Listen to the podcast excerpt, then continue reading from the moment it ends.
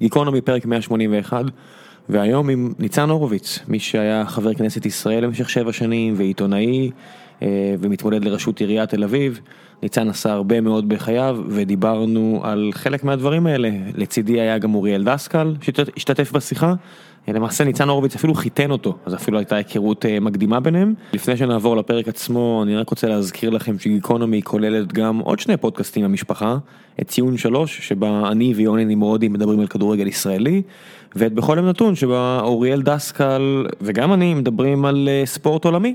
ועכשיו כמה מילים על נותן החסות שלנו לפרק הקרוב, אה, הפעם זו חברת ויקר שכבר עבדה, עבדה איתנו בעבר והם יצרו איתי קשר ורצו לספר לי שיש להם ליין חדש של מוצרים לספורטאים שמבוסס רק על חומרים טבעוניים ומלבד מלבד אה, העניין שאין בהם אה, חומרים מן החי למי שזה מפריע לו למי שסתם רוצה לנסות דברים חדשים יש גם יופי של מחירים עברתי על המוצרים אם זה. כל מיני תרכיבי, תרכיבי קפאין או אה, קורקום, אבקות חלבון, קריאטין, כל מיני חומרים שאם אתם עכשיו רוצים להעלות את אה, רמת האימון שלכם או רוצים להתחיל אה, בעצם להתנהג יותר כמו שצריך, אם אתם מתאמנים ברמה מאוד גבוהה. אז זה המקום לקנות כי הפערים די גדולים, יש שם פערים של 30 עד 40 שקלים בין המוצרים אצלם לבין מה שראיתי אצל המתחרים, ואם זה לא מספיק לכם, אז יש גם הנחה למאזינים, אם תיכנסו דרך הלינק שאני אשאיר לכם ותשתמשו בקוד הקופון שלנו של אה, מאזיני גוקונומי, אז אתם תקבלו 15% הנחה לרוכש, לרוכשים חדשים באתר. סך הכל די מגניב. לכו על זה, אני מאוד ממליץ, כי לפי הסקירה שאני ראיתי זה נראים גם מוצרים מאוד מוצלחים וגם מחירים מאוד מוצלחים. ועכשיו, גיקונומי 181, ניצן הורוביץ, תהנו.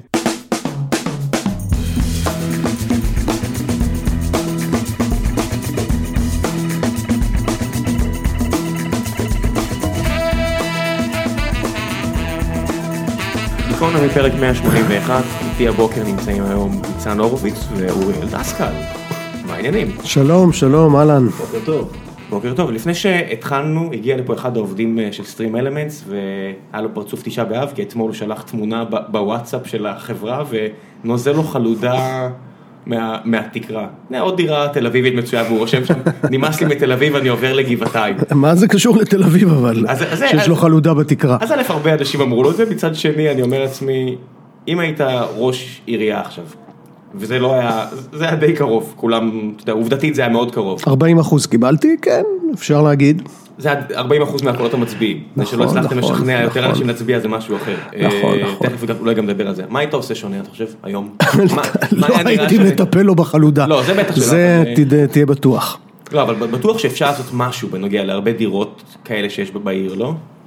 תשמע, אנחנו יושבים פה, למשל, אני מסתכל אה, על המתחם הזה, שרונה, ומה שהיה אמור להיות, אני זוכר בתוכניות שראיתי אותם בהתחלה, היה אמור להיות שם תרבות ואומנות ודברים חברתיים והיו אנשים אמורים לגור גם בתוך המקום הזה והיום אתה הולך זה רק אה, אוכל וקניות, אין שם כלום, זה סטרילי, זה מלאכותי, אתה מבין? ואין איזה שבעה מתחמי טמפלרים בעיר עם בתים יפים כאלה עתיקים שאפשר לעשות משהו ככה כמו שצריך ואפילו בניגוד לתוכניות של עצמם הם, אה, הם פעלו, אתה מבין? אז אה, למשל, אם זה סתם דוגמה פה מול העיניים כי זה מקום אולי אולי הכי יקר בארץ, הכי יוקרתי, הכי שווה, הכי מרכזי, והנה הפכו אותו, אתה בא לאכול גלידה ופיצה וזהו. ובלילה זה, בלילה ממש זה ריק כזה, לפעמים זה שומם, חבל. זה, גם החנויות... זה השקיעו בזה הון תועפות בדבר הזה. גם החנויות שהן לא אוכל, נראה לי, הולכות ונעלמות פה. זה הולך ונראה ששני הדברים הכי יציבים בעיר זה תרבות ואוכל. שכל דבר אחר הולך ונעלם, אולי בגלל אי-קומרס. כי לא כשאתה לא... עושה מתחם עירוני שאתה רוצה שיהיו בו חיים, אז אתה צריך שיהיו בו אנשים. אז קודם כל אנשים צריכים לגור שם, אוקיי? לגור לא באיזה מגדלים מנותקים, אלא שיהיה קשר ל, לרחוב, לסביבה.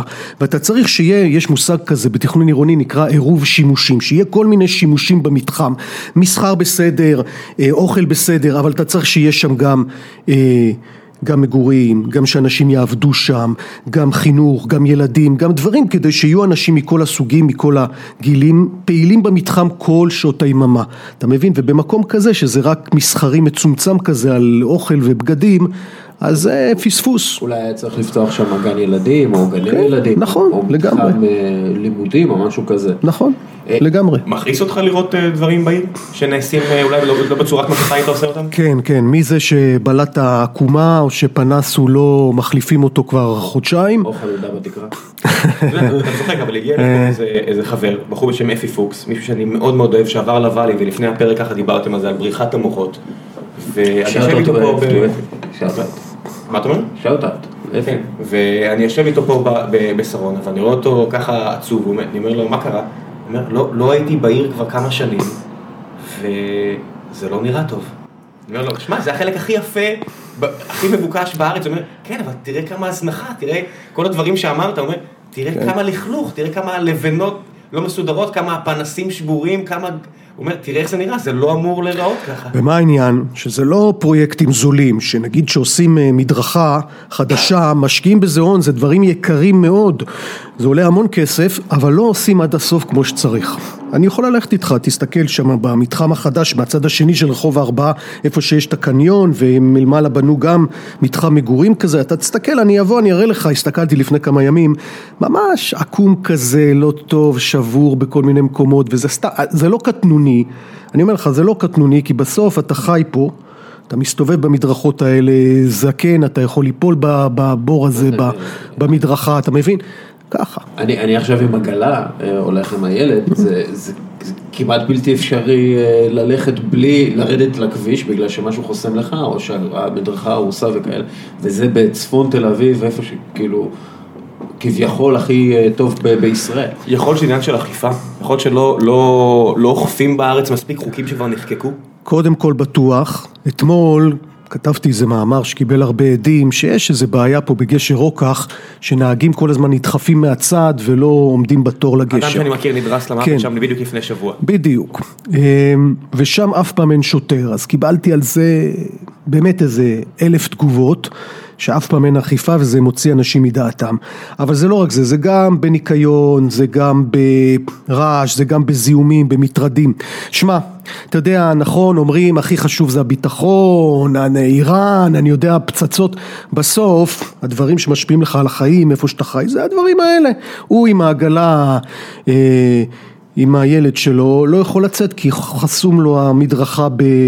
במכונית. עכשיו הוא עוד יכול לארגן משהו, תאר לך זה, זה זקן בכיסא גלגלים, מה הוא לא, עושה? אבל, זה ראש עירייה? אין תירוצים של איראן והכל, אני יכול להבין למה צריך לשחד אה, אה, ראשי מדיה או ראשי משק, בסדר? נניח ולכאורה, לכאורה, לכאורה. בדיוק. אה, סבבה, אבל ראש עירייה זה לא בדיוק העבודה שלו? נכון, יכול לעשות יותר.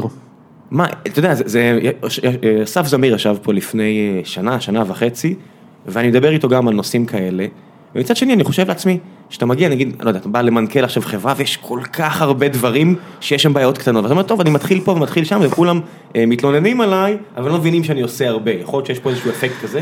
עושים הרבה, אבל בתל אביב יש עוד דבר, זו עירייה עשירה עם עודפים עצומים בכסף. אז זה לא, זה לא שיש להם בעיה של כסף שאתה, יש לך במקומות אחרים פחות מבוססים, שאין לעירייה כסף לטפל, לקחת אנשים. פה יש, אתה יודע, הם שוחים בכסף, זו עירייה כל כך עשירה מהאגרות על העסקים והבנייה והארנונה. וחבל שדווקא פה אה, יש כזאת הזנחה בכל מיני מקומות. האם זה בעיה של תכנון? כלומר, אה, בונים פה סתם בארבעה אה, קניון ענק, שאנשים ייכנסו אליו ואנשים לא בהכרח נכנסים אליו, במקום אה, להפוך את הרחובות ליותר נעימים. כי אנחנו רואים היום אה, מגמה בכל העולם, שבעצם הקניונים נסגרים בגלל ה e-commerce, אנשים קונים באינטרנט. נכון. והם מחפשים את הרחובות. ובארצות הברית כבר מדברים על תופעת ה Main Street שקם לתחייה. נכון. אם פעם הוול, הוולמרט הרג אותו, אז היום הוולמרט... אה, נכון מת, מאוד. והרחוב עם הבתי קפה והזה אה, לגמרי. חי.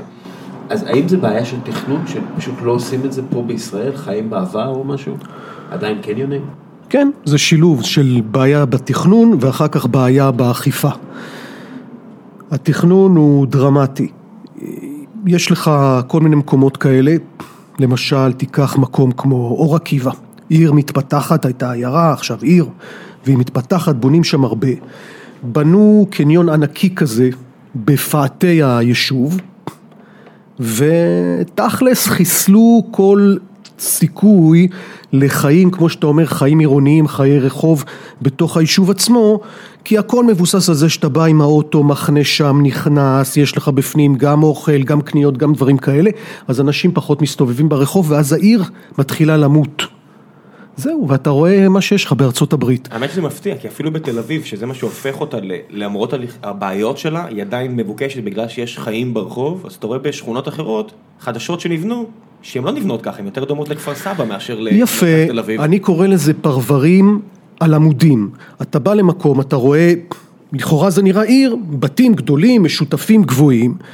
אבל בתכל'ס שאתה בא, אתה רואה שאנשים לא מסתובבים שם ברחובות, ואז אתה אומר בעצם, למה, למה, נגיד בעבר הירקון, במקומות מסוימים חדשים שבון, למה לא מסתובבים ברחובות? כי פתאום אתה רואה, רגע, אין חנויות, אין שם שום אה, בית קפה, אמ, אין שום ספורט, תעסוקה, אין שום כלום, הכל במין אה, ריבועים כאלה, במתחמים שאתה צריך לנסוע עליהם עם אוטו. אז אתה רואה, השכונה מתה. במקום, וזה שכונות חדשות שבנו, זה לא משהו מפעם, זה עכשיו בנו את זה, במקום לעשות את העניין הזה שאמרתי לכם, שנקרא עירוב שימושים, שבשכונה מסוימת יהיו שימושים עירוניים מכל הסוגים, זאת אומרת מסחר, תרבות, תעסוקה, מגורים, חינוך, ילדים, פנאי, כל הדברים האלה ביחד, מעורבב, כך שבשכונה יהיה חיים ויהיה יפה, נעים לראות. אה, ונעים לחיות, אז לא, אז, אז בונים פרברים רק שהם על קומות.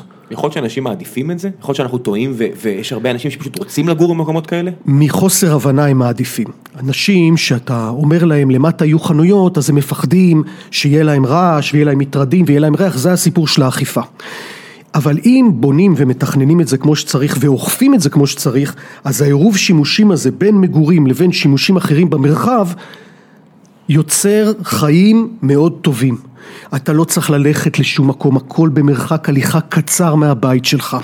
יש סביבך אנשים מכל מיני סוגים, השכונה תוססת, ערך הבתים עולה, זה מקומות כמו שאמרת שאנשים מבקשים לגור בהם.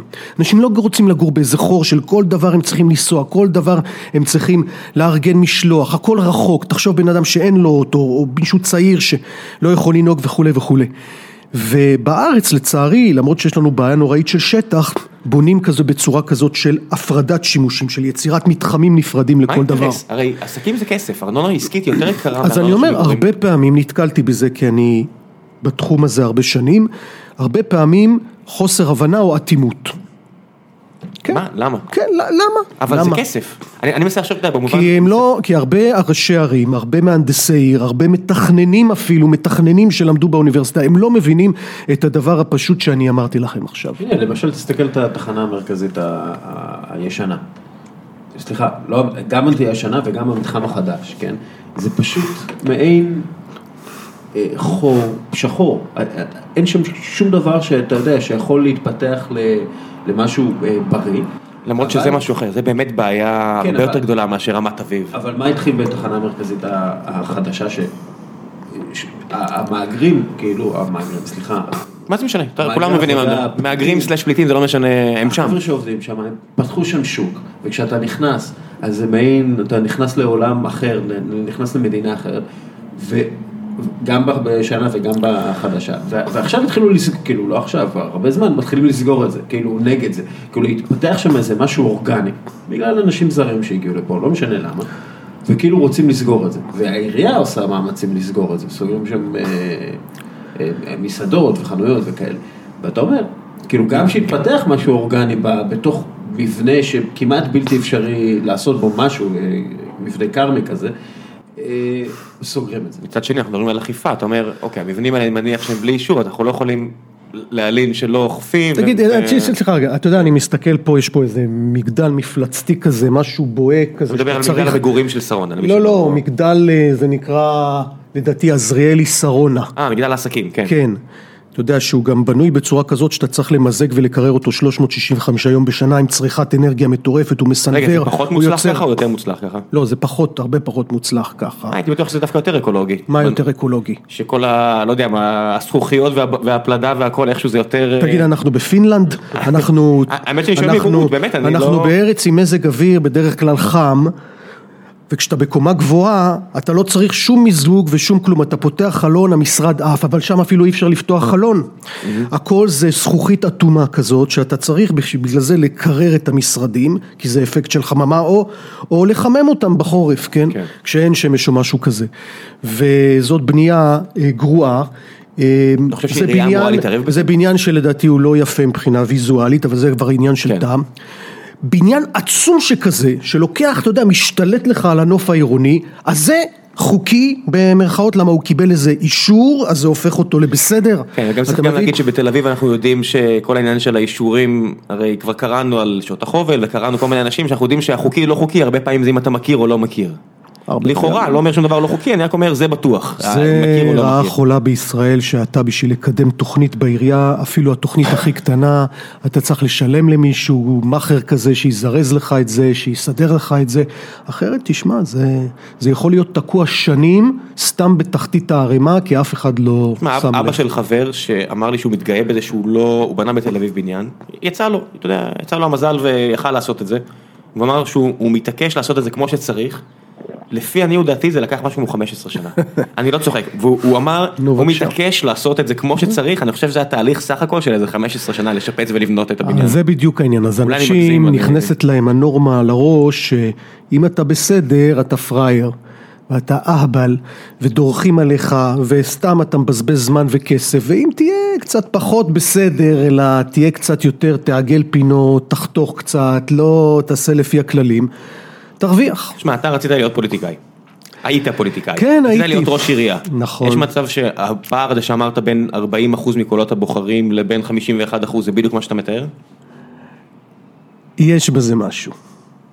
זה המקצוע שאתה בחרת, מה שנקרא, אם אתה נכנס למטבח אולי אתה צריך אה, להיות מוכן להיכבות, אני יודע? אמרו לי את זה פעם, אני בטוח שאני לא הראשון. יש בזה משהו. אני אתן לך דוגמה. אמ, עכשיו זה מאוד אקטואלי, כי כל מיני פוליטיקאים מסובכים בכל מיני פרשיות. לא... תראה, יש חוקי מימון מסוימים שמגבילים בישראל את היכולת שלך לגייס כסף ולהוציא כסף, כדי לשמור. למסע בחירות? כן, כן, לפריימריז ואחר כך לבחירות הכלליות וכולי. ויש פיתוי עצום למועמדים לקבל כסף, אתה יודע, אתה בקמפיין, יש לך לחצים, יש לך הוצאות, ויש אנשים שמוכנים לתת, אבל יש חוקים שמגבילים.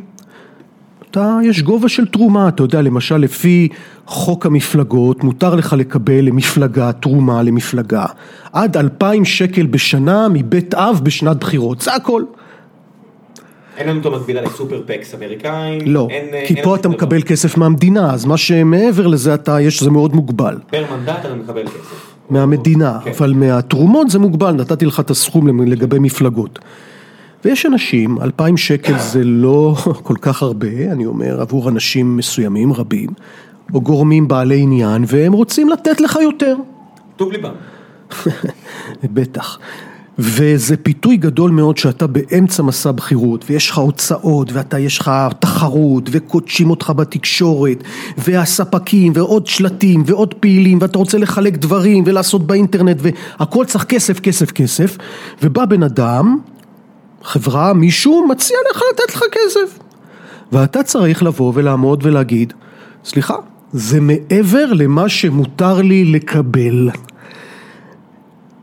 אי אפשר לחלק לא את זה. פשוט, אז או, בן אדם אבל גם זה אסור, מה אתה, זה השיטה הכי זה, שמישהו מציע לך לתרום לך 100 אלף, אתה אומר נחלק את זה ל-40 איש, אז לכל אחד זה יצא, לא, לא, לא, אסור, איך אתה מוכיח, איך- מה. אסור, מה, איך אתה גונב, לא, אתה לא, גונב, רגע, רגע, מה הדו דיליג'נס שאתה אתה עשית מעצמך? לא, אז אני אומר לא, אז אומרים לי, אבל אה, אתה לא תיבחר ככה, אין לך מספיק כסף, אז אני אומר, אבל זה הקו האדום, אז הוא אומר, מה זה, מה הקו האדום שאתה לא רוצה, אמרתי, הקו האדום זה שיש חוק, אם החוק אומר ככה, זה מותר, זה אסור, אז איפה שהחוק אומר, זהו, אני עוצר שם. והבן אדם הזה, אתה באמת, לא משנה מי זה היה, אתה באמת חושד שזה אה, ניסיון להשפיע עליך בעתיד, או שפשוט מישהו שנגיד ממש לא אוהב את רון חולדאי? לא, הוא מה זה מת עליי, זה בגלל העיניים היפות שלי הוא רוצה לתת לי כסף. זה היה מסע בחירות נו בחייך. לא, זה היה מסע בחירות סופר אמוציונלי, ואני בטוח... זה לא, לך- זה, זה, זה בכל מסע בחירות של כל מועמד זה קורה. לכל תפקיד. אוקיי? בטח לתפקידים בכירים עם השפעה, יש אנשים שהם רוצים, הם רוצים לתמוך בך, הם אומרים אני רוצה לתמוך בך, אני רוצה לתת, זה יפה, נכון, מבחינתך כביכול. אתה אומר אתה חושב לכולם? אתה צריך להיות מספיק עם, אה, עם דגל. אה, עמוד שדרה, להגיד סליחה, אני לא יכול לקחת, ואני אומר לך, זה שאתה, שרוצים לתת לך, לתת לך, ויש לחץ במסעות בחירות, אז זה למשל סוגיה שהרבה פוליטיקאים נופלים בה, הרבה מאוד, ואז עושים תחמונים מהסוג הזה שאתה אמרת, לוקחים את הכסף, מחלקים וכו'. אבל זה, כאילו, על פניו, השיטה הזאת, למרות שהיא אה, כמעט, קשה מאוד לאכוף אותה, על פניו השיטה הזאת הרבה יותר טובה מאשר בשיטה בארצות הברית, ששם אנחנו רואים איך שה-NRA, עם כסף מטורף שהוא נותן לכל מועמד, בעצם מצליח לקיים מצב אבסורדי עם, ה, עם, ה, עם, עם הכלי נשק בארצות הברית, ש, שילד בן 18 לא יכול לקנות אה, סיגריות, אפילו לא אלכוהול, ו, אה, אבל הוא כן יכול להיכנס ולקנות M16, נכון. AR-15, זה לא משנה, כן? אה, ו, ופשוט להרוג את החברים שלו לכיתה, כלומר זה... נכון, נכון, שם, שם, שם יש שיטה אחרת, שם אה, ב, ברגע שאתה בוחר לא לקבל אה, תקציבי אה, מדינה וכולי, אתה בעצם לא מוגבל בסכום שאתה, שאתה יכול לתת, אתה גם יכול לתת מהכסף של עצמך, אתה אדם בודד יכול לתת גם, אה, לדוגמה, שלדון אדלסון, מיליוני או עשרות מיליוני דולרים למועמד או למועמדים, אין על זה שום. הגבלה. או ה-NRA שאמרת נתן לטראמפ לדעתי לפחות כמעט חמישה, שלושה או ארבעה מיליון דולר. אפילו יותר לפי דעתי. אולי, כן. אה, זה המון כסף. אז, אה, אז נכון, תשמע, לדעתי השיטה בארץ, בבסיס שלה, היא סבירה מהבחינה הזאת שהמדינה נותנת. אגב, היא גם צריכה לתת לחדשים, לא רק לקיימים, זאת נקודה שצריך לתקן, אבל מה שאני דיברתי עליו, זה על אה, פיתוי לגייס תרומות, מעבר לזה, לא בהתאם לחוק. וזה קורה הרבה. אגב, האכיפה היא לא כל כך מסובכת, אבל היא צריך, צריך שתהיה אכיפה. יש אכיפה, מבקר המדינה יושב על זה וזה, אבל אה, אני חושב. שוב, אני, אין לי מידע, הנה, ישר אני אומר, אין לי מידע קונקרטי, אני חושד שהרבה... היה לך היית מלשין. נכון, זה, לא לא שמעת, אסור להלשין. אל תהיה אל תהיה מלשן. כן, בסדר. אתה צוחק, יודע, אנחנו צוחקים, זה דברים שנאמרו בכנסת ישראל השבוע. כן? מה ששמעתי שאמרו שם כבר, עזוב. היית שם איזה יום יומיים, לא? כן, הייתי שם כמעט שבע שנים, אה, שמעתי מספיק, שום דבר כבר לא זה לא, זה לא, לא גרוע, מפתיע לא אותי. גרוע ברמות היסטוריות הדבר הזה? אתה היית שם, הערה כזאת, כן. לא היית פורץ בצחוק אם אתה שומע אותה? תשמע, מה שמעניין בכנסת, מצחיק, זה שכל שנה אומרים זה חסר תקדים, זה חסר תקדים. כשאני הייתי, הם אומרים, כנסת כזאת מגעילה עוד לא הייתה. אה, כל הכנסות הם אה, כאלה, לא, לא, כנראה זה טיב העניין. אבל זה לא ביטוי שאתה אומר, אתה מרים את היד ואתה אומר, אדוני, מה זה כן, היה עכשיו? כן, זה כן, לא... כן, איך כן. מגיבים לזה? אתה יודע, בפועל, באמת מעניין אותי הדינמיקה, המכניקה. אתה בא אחרי זה, ניגש אליו ואומר לו, מה זה? השתגעת? אתה אתה מדבר עם הבן אדם במסדרון אחרי זה? כן, עובד? כן, אבל תשמע, הרבה פעמים, אל תיקח את זה כל כך ברצינות, זה סוג של הצגה. היה איזה חג חרדי שתמיד היה, היינו אנחנו מתכסחים כזה וזה, ואת צועק עליי וצורח וזה וזה וזה. ואז אחר כך היה יורד, היה עושה לי כזה, נותן לי צ'פחה כזאת, צוחק, אומר, איך הייתי, אה? גדול הייתי, אה? וזה, היינו הולכים לשתות תה. בסדר, אל תיקח את זה כל כך קשה. האם, האם היו אבל אה, קטעים אה, בכנסת שאני מתאר לעצמי שכן היו, אה, שהפכו לאישיים ומגעילים באמת? בין החברי כנסת, משהו שאתה זוכר? כן, היו, היו כמה, כן, זה לפעמים מגיע... תהיה שטינקר, קדימה.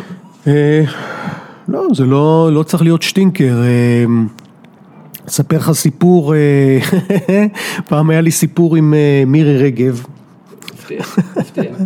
אני קם מהכיסא. אה, סיפור משעשע, אבל אה, באותו זמן הוא היה פחות, פחות משעשע, הייתה מחאה חברתית, האוהלים שם בשדרה, אה, היה כזה ממש סנטימנט נגד הממשלה, והייתי שם עם החבר'ה מהיום הראשון, אה, ממש כמעט גרתי שם עם המחאה, הזדהיתי איתה, ככה הייתי בה, בתוך העניין, ופתאום באיזה יום הופיעה מירי רגב.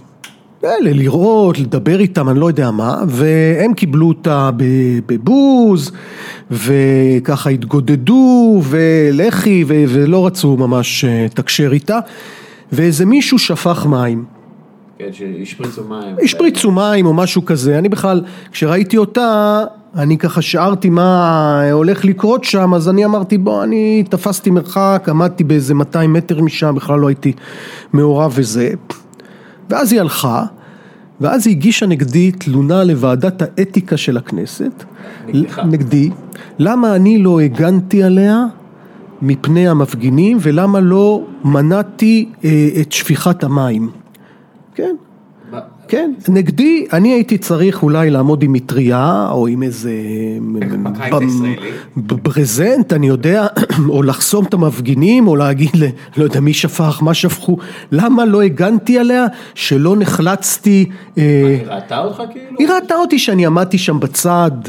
בקצה השדרה וזה, עצבן אותה נורא, לא זה עצבן אותה נורא שאותי מקבלים ואותה שהיא כזאתי אני עממית וסחבקית וכזאתי כאילו אה, אותה, אותה העיפו משם לא, לא רצו לשמוע אותה. כמובן שוועדת האתיקה זרקה אותה מכל המדרגות, אני עד היום שומר את ההחלטה. אבל מה היה ביניכם כאילו?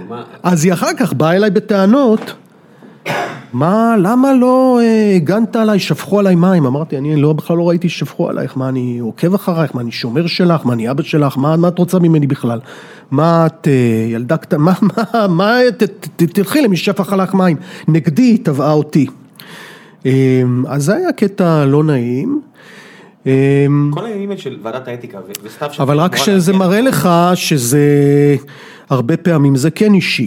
רגע, אבל עכשיו היה עכשיו הרבה מקרים בוועדת האתיקה שהתחילו אה, לנסות אה, לגרום להדחת אה, ח"כים מה- מהמשכן, וכל מיני כאלה. כן. זה חדש או לא חדש?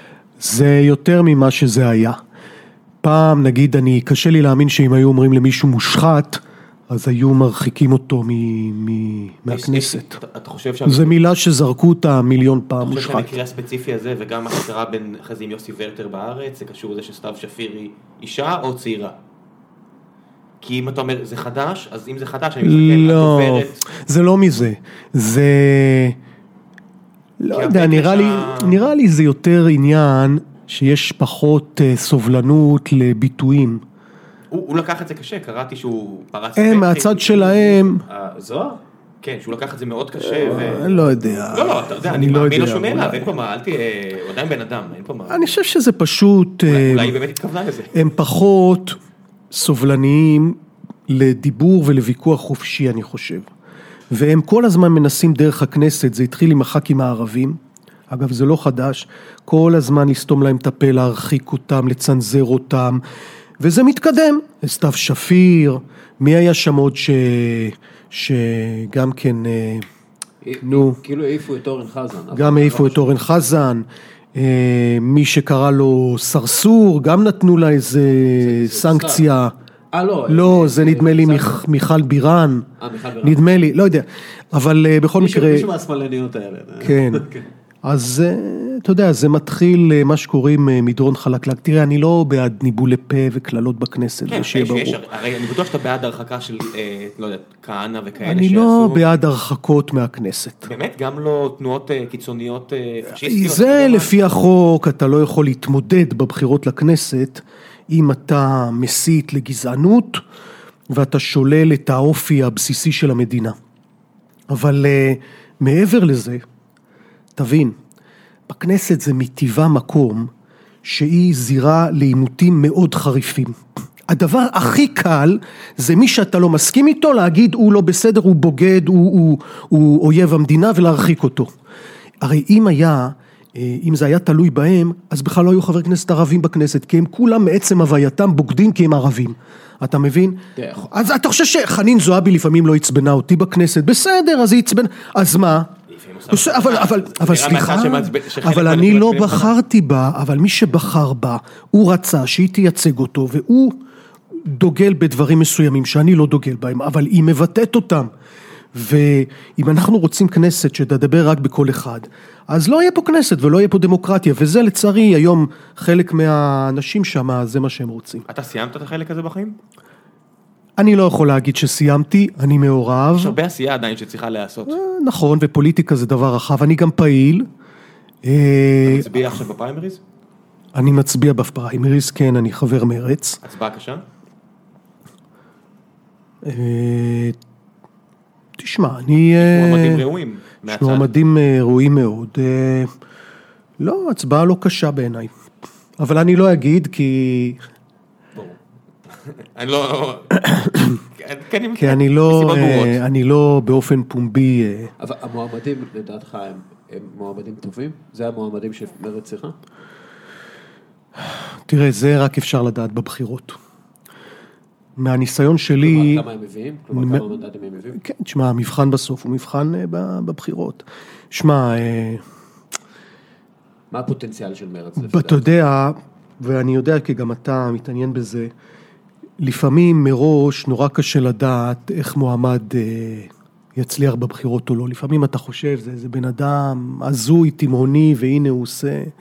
אתה יודע, אובמה, לפני שהוא אה, נכנס למרוץ הנשיאותי, קודם כל היה הסנאטור אולי הכי ליברלי בסנאט, הוא היה חדש, הוא היה בא משום מקום, הוא היה אלמוני. קראו לו חוסיין. הוא היה שחור. כן, לא, אבל זה לא רק זה, באמת הוא היה, הוא היה משום מקום. ואם היית בא, אומר, נגיד שנה לפני הבחירות, זה יהיה נשיא ארצות הברית, שמע, הייתה, הכוס הזאת, הנה, הייתה, היה לה יותר סיכוי ממנו. וטראמפ? בעיני הקהל, או טראמפ, נכון, טראמפ, טראמפ הרבה יותר קיצוני, גם. טראמפ. גם טראמפ. אבל אה, הנה עובדה, או מקרון הזה, באמת, משום מקום, ו... אז אני לא יודע, תראה, המבחן, יש שם אנשים טובים במרץ, המועמדים טובים, אה, לא, לא, אני לא רוצה להיכנס לזה, כי באמת אני קצת יותר מדי קרוב, אז... אה, אבל מה, מה, אז בואו בוא, בוא נעשה זום אאוט. מה פתאום הפך את אובמה לאובמה, ומה פתאום הפך את טראמפ לטראמפ? כלומר, מה משותף להם שכן, אתה אומר, אה, אוקיי, הם הצליחו בגלל זה. אז טראמפ. אני חושב שמה שמשותף גם לאובמה וגם לטראמפ, זה מועמדים לא קונבנציונליים, שזיהו בצורה מאוד חדה את הסנטימנט העמוק של ה base הרחב שלהם, אני אומר הרחב שלהם, לא המצומצם, הרחב. אצל אובמה זה היה זיהוי שהתמצא במילה אחת, שינוי, שינוי. והוא בעצמו, בצורה שלו, בשם שלו, ברקע שלו, גילם גם את השינוי הזה. לא היה צריך מצע יותר מדי, לא היה צריך יותר מדי. ראית אותו, מי שרצה שינוי, אובמה. זה היה ברור. טראמפ זיהה אה, סנטימנט אחר אצל ציבור אחר, שזה לבעוט, לכסח, לנער, לעשות בלגן, אנשים שהרגישו שהם אה, דחקו אותם, שהם לא מקבלים, הקול שלהם לא נשמע, והוא רק על זה ניגן, וככל שהוא היה בוטה יותר, וכוחני, ומגעיל, וזה דווקא, זה בדיוק קלע ל- לסנטימנט הזה של האנשים שלו, של ה base שלו הרחב, של לעשות משהו ככה, לזעזע, לנער את אמות הסיפים וכולי, והם הלכו איתו. ואני חושב שזה מתמצת את העניין. אתה, כשאתה מועמד פוליטי, אני חושב שאתה צריך לאפיין את המועמדות שלך בשתי מילים, אפילו מילה, כדי שכל בן אדם ידע להגיד בשתי מילים, מה הסיפור שלך, אתה בתור מועמד. אני אתן לך דוגמה, הילרי קלינטון. לכאורה עם הניסיון, לא לכאורה, עם הניסיון הכי שיכול להיות. דיברה שם על כל הדברים. אני, אני לרוב המסעות בחירות הלכתי אליה, כי חשבנו שהיא הולכת להיות הנשיאה, אז סיקרנו את מי שהולך להיות הנשיאה. הבאה, דיברה על ילדים ועל נשים ועל עבודה ועל ביטחון ועל חוץ ועל, ועל סביבה ועל בריאות ועל חינוך. הכל אמרה נכון, הכל יפה, הכל היה כתוב, מנוסח וזה.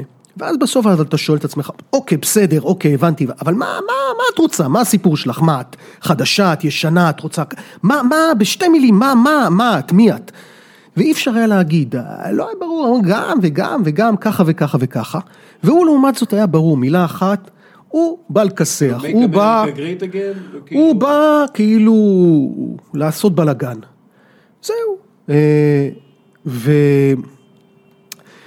ואני חושב שזה ההבדל, אה, גם אפשר לראות את זה כאן גם כן? בארץ, זה, זה לא רק דבר בארצות הברית, אתה ככה גם רואה את ההבדל בין מועמדים שזה נורא ברור מה הסיפור שלהם. שמע, ביבי לטוב, לרע, מאוד ברור מה הסיפור שלו, והוא מנגן על זה כל מערכת בחירות, הוא חזק מול הערבים. כן, אם זה נכון, אם זה לא נכון, זה הדימוי שלו, את זה הוא מטפח, כל בחירות הוא מוציא את זה מהסל ועושה על זה סיבוב, הערבים נוהרים וכל הדברים האלה, מה שהיה בבחירות האחרונות, ובעיני הבוחרים שלו, זה הסיפור שלו, הוא אה, ישמור על המדינה מול הערבים, הוא חזק, הוא קשוח. להגיד לך, זה נכון, לא נכון, לא ניכנס לזה כרגע, אבל מבחינה אה, שיווקית פוליטית, זה הקלף שלו, הוא גם יודע את זה, הוא גם אומר את זה, הוא מבין את זה, ולכן בסוף זה הסיפור. אה, עד כמה זה ציני, אתה חושב? אתה חושב שהוא מאמין בדברים שהוא אומר?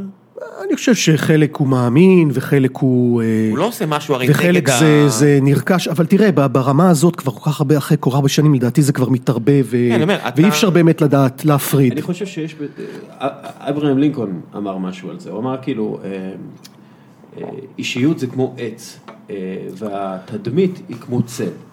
הוא אומר, הצל זה מה שאנחנו חושבים על האישיות, בעוד שהעץ זה הדבר האמיתי. ואני חושב שהרבה פעמים הצל איך הוא נקבע, על פי הסביבה, על פי השמש. אה, וכשהשמש שוקעת, אתה יודע, אז אנשים קטנים עם צל גדול. אה, והרבה פעמים אני חש את זה על ביבי, על טראמפ, על, על מנהיגים פופוליסטים אחרים. איש קטן? כן. מאיזו בחינה? קודם כל... לא טראמפ, טראמפ אני מבין, מה... לא, כי הוא אה, איש שיש לו את כל המנדט לעשות דברים גדולים. והוא בוחר לא לעשות אותם. אה, זה שהוא הוא זהיר מאוד, והוא אפילו הססן על לא- גבול הפחדן. לא- זה לא זהיר מאוד, זה בן אדם שנשוי לסטטוס קוו, או נשוי לשרה, סליחה. הוא שמרן, אה, זה הגדרה של שמרן, לא? אה, כן, אבל זה שמרן, תראה, למשל, אה, שמרן עושה פעולות כדי שהערכים שלו יופצו, כדי שהערכים שלו יהיו גדולים יותר, אתה יודע, חזקים יותר. הוא אפילו זה הוא לא עושה. אה, כי הכל זה בשמירה על עצמו, בזה. תשמע, הוא, הוא יכול לטעון שלא נותנים לו לעבוד, מצד שני, אני חושב שכבר בשלב הזה כבר די... אה, אני חושב שאפילו גם, גם תומכיו, גם אנשים מהימין, אני, אני קורא ואני מדבר עם אנשים, אה, אנשים אומרים, טוב, הוא כבר לא, הוא כבר לא ישנה דברים, הוא, הוא עכשיו נטו כדי לשמר את הקיים.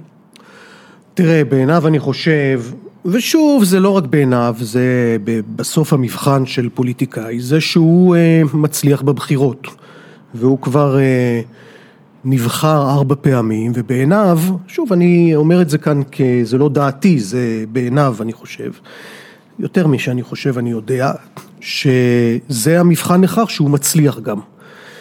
זה גם מה שהוא עונה כשאומרים לו, אבל ככה, אבל ככה, באים אליו עם כל מיני טענות, הוא אומר, אני כל פעם עומד למבחן, ואני נבחר מחדש, אז... יש בטענה הזו משהו נכון, בשביל זה אני אומר, נכון, נכון, נכון, ולא כל מי שבוחר בו הוא מטומטם או לא מבין, מה פתאום, ממש לא. ואני חושב אם צריך כן, אה, אני רגע אקח פה איזה עמדת פרשן כזה, משהו ככה, עזוב את הדעות שלי רגע, אני חושב שמה שהכוח שלו זה שני דברים. ואני אומר את זה ככה מהיכרות, אוקיי? אה, דבר ראשון, שהוא אה, מבחינה כלכלית שומר על מה שנתפס כיציבות כלכלית, אני אומר נתפס כי יש פערים קטן מאוד גדולים וגדלים, אבל מבחינת מה שנתפס ככלכלה, שוב זה הסתכלות אולי קצת כן, אבל זה יציב, אתה שם 100 שקל בבנק, עוד שנה אולי לא יהיה לך 200, אבל יהיה לך 100.1 וחצי. בוא נתחיל בזה שיש 100. זה יוצר איזושהי ודאות מסוימת בחיים, איזו יציבות מסוימת, וזה חשוב להרבה מאוד אנשים. אתה יודע שזה יציב. דבר שני, זה אתה הזכרת את זה קודם, הוא יחסית זהיר, יחסית, בנושאים האלה של אה, ביטחון. אם תשווה למשל הקדנציה הקצרה של אולמרט, כמה יהודים וערבים נהרגו בה לעומת השנים של ביבי, אז אתה תראה את ההבדל. ביבי הרבה דיבורים, רטוריקה ככה נוקשה וחזקה, אבל בסוף המלחמות הם, או המבצעים הם בסוף מאוד מוגבלים, אני חושב שהוא מאוד זהיר בנקודות האלה. גם אנשים מהמפלגה שלך הרבה פעמים מחמיאים לו על כך. נכון, אני, נכון, אני אומר, אני פה לא חושב שהוא איזה השטן הגדול, אוקיי? ואני חושב שזה סוד כוחו, השילוב הזה. וזה מה שמאפשר לו פעם אחר פעם אה, להצליח בבחירות. עכשיו תראה, יש פה אבל נקודה. הוא אה, לטווח היותר רחוק דופק אותנו. כי הוא תוקע את המדינה במצב כזה, גם מדיני וגם כלכלי, שגורם לקריסה פנימית. אתה יודע, בגלל הצורך הזה לשמר קואליציה ולשרוד ולהצליח בבחירות, אז הוא מצד אחד לא מתקדם בשום תהליך מדיני, אולי הוא גם לא מאמין בו. מצד שני הוא גם לא עושה מהלכים יותר גדולים כמו סיפוח או מלחמות או דברים כאלה, ואז אתה תקוע באיזה מין מצב שהוא מגדיר כניהול הסכסוך. אבל מה זה ניהול הסכסוך? זה לחץ שמתעבה כל הזמן, כל הזמן, כל הזמן יש טפטוף, כל הזמן יש הרוגים ופיגועים ולחץ וכיבוש ואין לדבר הזה פתרון כבר חמישים שנה. ומבחינה פנימית אם אתה מסתכל אז אתה רואה פה את הפערים, אתה רואה את הקרע הזה בעם ואיך הוא מתגבר על זה ואיך החבר'ה שלו מתגברים על זה. על ידי הקטע הזה של השיסוי. וצמצום חופש הביטוי, וסימון בוגדים, וסימון אויבים, וככה החברה נקרעת מבפנים. אתה מבין? זה המחיר שמשלמים על המדיניות הזאת של ביבי נתניהו, שהיא לכאורה מוצלחת מבחינה פוליטית, ומאפשרת לו לנצח. מצד שני אני רואה מישהו כמו אובמה, שאומר את המסרים המאחדים, הוא נותן נאומים נהדרים והוא מגיש אותם בצורה נהדרת, והרבה אנשים שהצביעו לו, גם אלה שהתאכזבו, אבל הם מלוכדים ביניהם. ומצד שני, אחרי שמונה שנים של המסר האופטימי הזה, הבן אדם, צריך להגיד, המגניב הזה, שמדבר גם לצעירים, גם לבני מיעוטים. על מי אתה מדבר? סליחה. על אובמה. אה, על אובמה. כן, כן, לא, לא, בטח, אוקיי. לא, לא. לא, טוב, קודם כל, אבל לא- הקדנציה מוגבלת, אין לא, לי ספק אגב, שאם. שהוא היה נבחר שוב, כך ש... נכון, אבל תראה את עוצמת השנאה שנוצרה מהצד השני. הרי אי אפשר להגיד שטראמפ לא נבחר גם באיזשהו אחוז קטן, בגלל עוצמת השנאה למסרים המאחדים והליברליים וההתקדמות הליברלית של ארצות הברית. האם, האם אולי צריך לעשות את זה בצעדים קטנים יותר? אני לא יודע, אני באמת שלא יודע, אני רואה את זה מהצד, אני לא יודע מה אובמה. זה היה צעדים קטנים. נורא קטנים, אני מסכים, אני לא יודע למה... הם היו צעדים. והיסטורית אתה רואה backlash כל הזמן, כלומר אה, קונסרבטיבי, אתה פשוט מסתכל, ואני חושב שמי שחזה את טראמפ אמר את זה, תראו, זה פשוט מטוטלת. העניין הוא שבישראל אין את המטוטלת הזאת. מה היה קורה אם פתאום עכשיו היה עולה איזה, אין אפילו כזה מועמד אה, שאני מסתכל עליו, נניח פתאום מגיע המקבילה שלנו לאובמה. אתה יודע מה, מישהו כזה שכן יצליח לאחד את השורות, מה עוצמת ה-Backlash שתהיה פה? אני אומר, זה גם משהו שאני מסתכל עליו ואני אומר, אולי זה נחוץ, אבל זה בטוח יהיה תקופה רעה לאחר מכן. אתה מבין, אם אתה יוצא מאיזון, מ steady state, משמרנות, הרי אתה פותח את עצמך ל... נכון. עמקים גדולים. הסיפור הזה של תנועת מטוטלת זה דבר ידוע בפוליטיקה האמריקאית, במיוחד שבבחירות האחרונות מי שעמדה מול טראמפ הייתה מועמדת גרועה במיוחד. אני אומר לך, אני יותר, אני הייתי שם כמעט שנה, כיסיתי לערוץ 2 את הבחירות, לטלוויזיה, אני בעיקר הלכתי לאירועים שלה כי כולם חשבו שהיא תנצח, ואני אומר לך, זה היה גרוע. גרוע, ראיתי את זה, ראיתי, עמדתי קרוב, שמעתי עשרות נאומים שלה. אני אתן לך דוגמה, אתה רוצה לשמוע סיפור? אה, באתי לניו יורק, זה היה לקראת הפריימריז, זה עוד היה הפריימריז, במפלגה הדמוקרטית בניו יורק, היא מול אה, ברני סנדרס. כן. והעצרת הסיכום שלה לא הייתה במנהטן, הייתה בסטייטן איילנד, שזה מין אה, borough כזה, רובע כזה בניו יורק, יותר מרוחק, כאילו יותר עממי כאילו וזה. הגעתי לשם וזה, וסיפור, ואז היא ככה אומרת, אה, היועצים שלי אה, אמרו לי לעשות את האירוע המסכם במנהטן, אבל אני רציתי לבוא לפה, שאתם ככה אנשים יותר פשוטים, יותר עממיים, אליכם אני יותר מתחברת, אני יודעת מה זה יוקר המחיה, אני יודעת מה זה ללכת למכולת וכשאין כסף, אני יודעת איך זה שקשה להביא פרנסה הביתה. אתה יודע, אנשים מסתכלים עליה ככה. מה היא? האישה המיליונרית הזאת, כבר 40 שנה היא סנטורית, אשת הנשיא, מושל, אני לא יודע מה היא, עורכת דין צמרת. מתי בפעם האחרונה היה לך לסופר, או לא היה לה כסף במכולת? לא, לא, אבל אבל אתה אומר, למה היא צריכה? והיא עומדת עם החליפת ארמני הזאת וזה, אתה אומר, למה את צריכה להמציא את הסיפורים האלה? זה, זה, זה, וגם ככה היה לה תדמית של אי אמינות ושקרנות וזה, וזה, וכל הסיפורים האלה, אתה יודע, אתה אומר, מה, מה את מוכרת פה שטויות? לעומת זאת טראמפ. בלי להתבייש בכלל, הוא אומר. להפך, הוא ניפח את המספרים. כן, הייתי באיזה אירוע, הוא אומר, אני אוהב רק את הכי יקר, יש לי כסף, אז אני אוהב הכי יקר, אני אוהב מזהב, אני אוהב שזה פסלים, אני אוהב זה. אנשים אמרו וואלה, זה, הוא אותנטי, הוא אומר מה אתה, היא מנסה לעשות איזה מצג, כאילו זה, עזוב זה, היה מזויף ולא קנו את גם זה. בארץ יש הרבה אנשים שאוהבים אה, מנהיגים עם כסף, הם מכבדים את זה. אה, זה תכונה, תמיד אנשים. מחפשים שהמנהיג הוא יהיה יותר ככה מלך כזה, זה דבר משחר ימי לא, יש הציוויליזציה. מדינות שזה פחות ככה, אבל לרוב זה נראה, אתה יודע, האיטלקים מאוד אה, אוהבים כולם, את כולם, השלטונים, והצרפתים כולם, בטח, ו- כולם, אנשים אוהבים שהמנהיג הוא חזק ועם כל הסממנים שבאים מזה וזה, זה בוודאי, אבל תשמע, תהיה, תשמע, הזיוף אצלה היה מאוד אה, חזק. אצלו לעומת זאת, אני, אני חושב. תראה, אני חושב שבאמת הוא כלי ריק.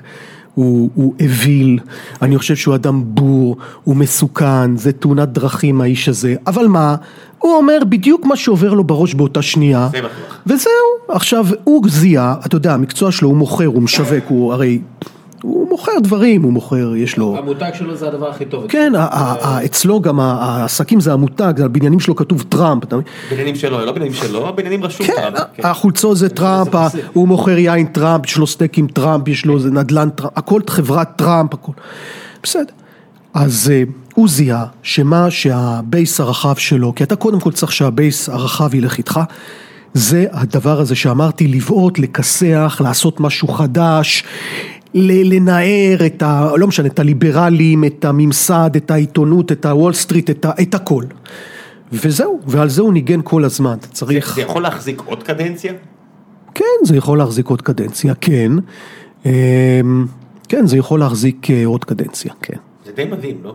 כשאתה מסתכל, אתה יודע, על בני אדם בתור זה מדהים, אני, אני חייב להגיד לכם, חבר'ה, אני הייתי שמה, זה די שינה את כל מה שאני חשבתי שאני יודע על פוליטיקה, על תקשורת, על הקשר ביניהם. מה- מה חזרתי עם... אה, היית עושה משהו כן. שונה עכשיו? או, לגמרי. הייתי עושה הרבה דברים שונים. גם שואלים אותי אה, כל מיני אנשים, אני גם כותב על זה וגם עוסק בזה. אה, כן, תראה, המערכת עכשיו היא הרבה יותר מוקצנת. למשל, אתן לך כמה דוגמאות. אם פעם היינו עובדים דרך כל מיני מסרים מורכבים בתקשורת וכולי, היום הכל במסרים קצרים, חדים, שבכלל לא עוברים דרך התקשורת הממוסדת, אלא דרך הטוויטר במקרה של טראמפ, או רשתות אחרות, או אפילו תמונה או איזה image קטן. והוא ממשיך את זה אפילו בתור נשיא, למרות שכל המערכת הפדרלית עובדת עבורו, הוא בבוקר קם עם החלוק, בשבע מסתכל טלוויזיה, זה פה זה שתיים, אני כבר יודע, בשתיים יגיעו ההטרפות, טראח, מה שנקרא, מתחיל להלום, כן? ישירות בטוויטר. אה, מה שבא לו, זאת טיפשה, זה נבלה, זה ככה וכולי. טוב, אמ, ואם אתה, והקטע הוא שאם אתה לא עושה את זה, אז המדיה החברתית עושה את זה כאילו בשבילך, ואז זה לא בדיוק מה שאתה רוצה וכולי. אם אתה לא שולט במסר. אז אתה צריך, אז, צריך שתהיה מודע לזה. דבר שני, כל הפוליטיקה המסורתית הזאת, שהיו אומרים, נכון, אומרים תמיד בפוליטיקה שטח, שטח, נכון, צריך ללכת לשטח, לחלק דפים, לדפוק לאנשים בדלת. הוא לא דפק לאף אחד בדלת, לא היה לו אנשים, לא היה לו מתנדבים, היא היה לה כמה מיליוני מתנדבים, באמת, מת- מתנדבים שהלכו וחילקו ושמו שלטים, לא היה לו כלום, הוא ניהל את הכל בעצמו, בטוויטר, במסרים ברשתות, זה הגיע דרך הסמארטפון לכל בן אדם, עם רוסיה. כן, ראית את זה בין פעמיים, היתר. לא פעם אחת. ברני סנדרס עם תנועה עממית מאוד חזקה, סוחף את ההמונים, מקבל את התרומה הקטנה מכולם, והיה חוטף בראש. וגם הוא, היה לו, אה, כי הס- היו דברים עקומים בממסד של המפלגה הדמוקרטית, דפקו אותו שמה, אבל אה, גם אצלו המסר היה מאוד חד והוא דיבר רק עליו. הקטע הזה, אצלו זה היה אפשר, הייתי, להג- אפשר להגיד במילה אחת מהפכה. עובדים, סוציאליזם, ה-1% מול ה-99 אחוז, בעלי ההון, זה הסיפור, הסיפור הכלכלי חברתי, מהפכה, מהפכה, הוא הולך לעשות מהפכה באמריקה. זהו זה, רק על זה הוא מדבר. פעם אחת אמרו לו, הרבה פעמים, למה אתה לא מדבר גם על דברים אחרים? אז הוא אמר, כי זה מה שחשוב לאנשים שלי, זה מה שחשוב לי, והוא בדיוק צדק. אני חושב למשל, הוא הגיע קרוב. הוא הגיע מאוד קרוב, אמ, מאוד היה קשה להתמודד בתוך המפלגה הדמוקרטית עם הממסד של הקלינטונים, זה לא רק הילרי קלינטון, זה הקלינטונים, כל הננסי פלוסי הזה וכל הדבי ווסרמן שולץ וכל הדברים שעשו לו, גם אחר כך הראו שהייתה נגדו קנוניה כזאת, והכשילו אותו למעשה. אני חושב, אני אומר את זה בזהירות, אני חושב שאם הוא היה מועמד מול טראמפ, אני לא בטוח שהוא היה מנצח, אבל אני חושב שהוא היה נותן fight הרבה יותר אה, חזק מאשר הילרי קלינטון, בדיעבד, אבל טוב, בדיעבד אפשר להגיד רגע, הרבה רגע, דברים. אתה יודע שהילרי קלינטון זכתה ב majority נכון, אתה יודע, נכון, היא נכון. לא זכתה בקהלים ספציפיים שאולי אה, פנסילבניה, כל מיני כאלה. כן, אבל היו מדינות, היו מדינות, תראה, למשל, לא. בוויסקונסין או במינסוטה, שזה מדינות כחולות, זאת אומרת מדינות דמוקרטיות, ששם יש איגודי עובדים חזקים וכולי, הוא- הוא ניצח אותה בפריימריז במדינות האלה, ובמדינות האלה היא גם הפסידה לטראמפ. זה אומר שאנשים שהצביעו לו בפריימריז הדמוקרטיים לברני סנדרס, אחר כך לא הצביעו למועמדת של המפלגה. אתה יודע מה זה עבור אנשים עם כרטיס של איגוד מקצועי? אה, להצביע לרפובליקאים זה משהו... או לא להצביע, רגע. או לא להצביע. אמרנו, פתחנו, אמרנו, אתה אמרת, קיבלתי רק 40 אחוז. אני אומר, כן, כי גם בארץ, אה, הרבה מאוד אנשים כבר לא מצביעים. וגם בארצות הברית, העובדה שאנשים אומרים, זכיתי ברוב הקולות. לא, זכ- זכיתי ברוב, רוב האנשים חושבים שאני מתאים. לא. זכית ברוב הקולות. אבל, אה. חביבי, זה פציעה אבל. זה מה שקובע, לא, אני נו, אומר, אם מה? מישהו יצליח עכשיו לסחוף את האנשים שלא מצביעים, כן. זה זה אתגר, יש פה untapped market. בוא, אני רוצה לקחת אותנו חזרה לישראל, כי אה, ארצות הברית, אה, דיברנו עליה מספיק, אה, מדינה קטנה. אה, אה, תנועת מטוטלת, אני, אני למשל מסתכל ואני רואה את החרדים, כשהחרדים מאוד מאוד חזקים, ובעצם אה, מטילים חוקים אה, על החילונים, יש תנועה מטוטלת אה, חזקה מאוד של חילוניות. אם זה היה שינוי בזמנו, ואז יאיר לפיד, שיאיר לפיד הוא כזה, זה. האם עכשיו, שהחרדים מאוד מאוד חזקים, והדתיים מאוד חזקים, והדתה, ואשדוד נסגרת, וחיפה, וכל מיני כאלה, האם אנחנו נראה תנועה מטוטלת חילונית חזקה עכשיו? אה, אני שואל אותך בתור אה, מישהו שהוא אה, נציג של גוף חילוני מאוד חזק, ישראל חופשית. האם אנחנו נראה את זה, והאם זה, האם יהיה מישהו מהשמאל שיתאגד סביב זה, כלומר, ויגיד, אנחנו מדינה חופשית? אני רק יכול להגיד שאני מקווה על שני הדברים שאמרת. אחד, שהציבור החילוני יתאסף לסיפור הזה, ושיהיה מישהו שגם ייקח את זה בתור דגל. בינתיים זה עוד לא ממש קורה, אני חייב להגיד. אני אסביר לך למה, תראה. זה כסף על השולחן, על הרצפה. לגמרי, זה, זה גם נוגע ממש בחיים שלנו, הממש, אה, אתה יודע, יש פה מאות אלפי ישראלים ש, שלא יכולים להתחתן, גם אם הם רוצים ללכת לרבנות, הרבנות לא רוצה בהם, אתה יודע, מה יותר אה, חשוב לבן אדם בחיים שלו מ- מלעשות משפחה, מאשתו, מהילדים שלו, מהבית שלו, כן, זה, זה באמת הדבר הכי, וזה זה לא קורה להרבה אזרחים. אז אתה רואה הפגנות במרכולים, אה, חוק המרכולים באשדוד, אתה רואה תחבורה ציבורית אה, בשבת, כל הדברים האלה, מאבקים על נישואים, אה, הקהילה הגאה, כל הדברים האלה. הבעיה היא שזה נקודתי. גם רוב אלה שמפגינים על הדברים האלה, הם לא יורדים לנקודה הבסיסית, שזה העירוב הזה של מוסדות הדת בפוליטיקה, שזה מובנה בתוך המערכת הישראלית, בתוך הממסד, בתוך הפוליטיקה הישראלית. וגם הם, תראה, בא ליברמן להפגנות באשדוד, אומר אני איתכם, אני איתכם. אפילו אלה ששם, התומכים שלו מאלה ששם, לא אומרים לו, אוקיי, אז בוא תתחייב שבקואליציה הבאה אתה לא מקבל את הדיל הקבוע עם החרדים, כי למה קורה כל הדברים האלה? התחבורה שאין לנו בסופי שבוע ושאין פה נישואים אזרחיים ושיש פה שחיתות עם כל הכשרויות וכל המועצות הדתיות, למה? כי יש דיל פוליטי קבוע שהמפלגות החרדיות והדתיות יושבות עם ה... תמיד תמיד, אגב זה גם עם השמאל וגם עם הימין, תמיד הן יושבות ב- ב- בתוך הדיל הפוליטי הזה. הם לא מסתירים את זה, זה מאוד גלוי. נכון, הם לא מסתירים, הם אפילו גאים בזה. מאה אחוז, זה מבחינתם, מאה אחוז. אני מצפה.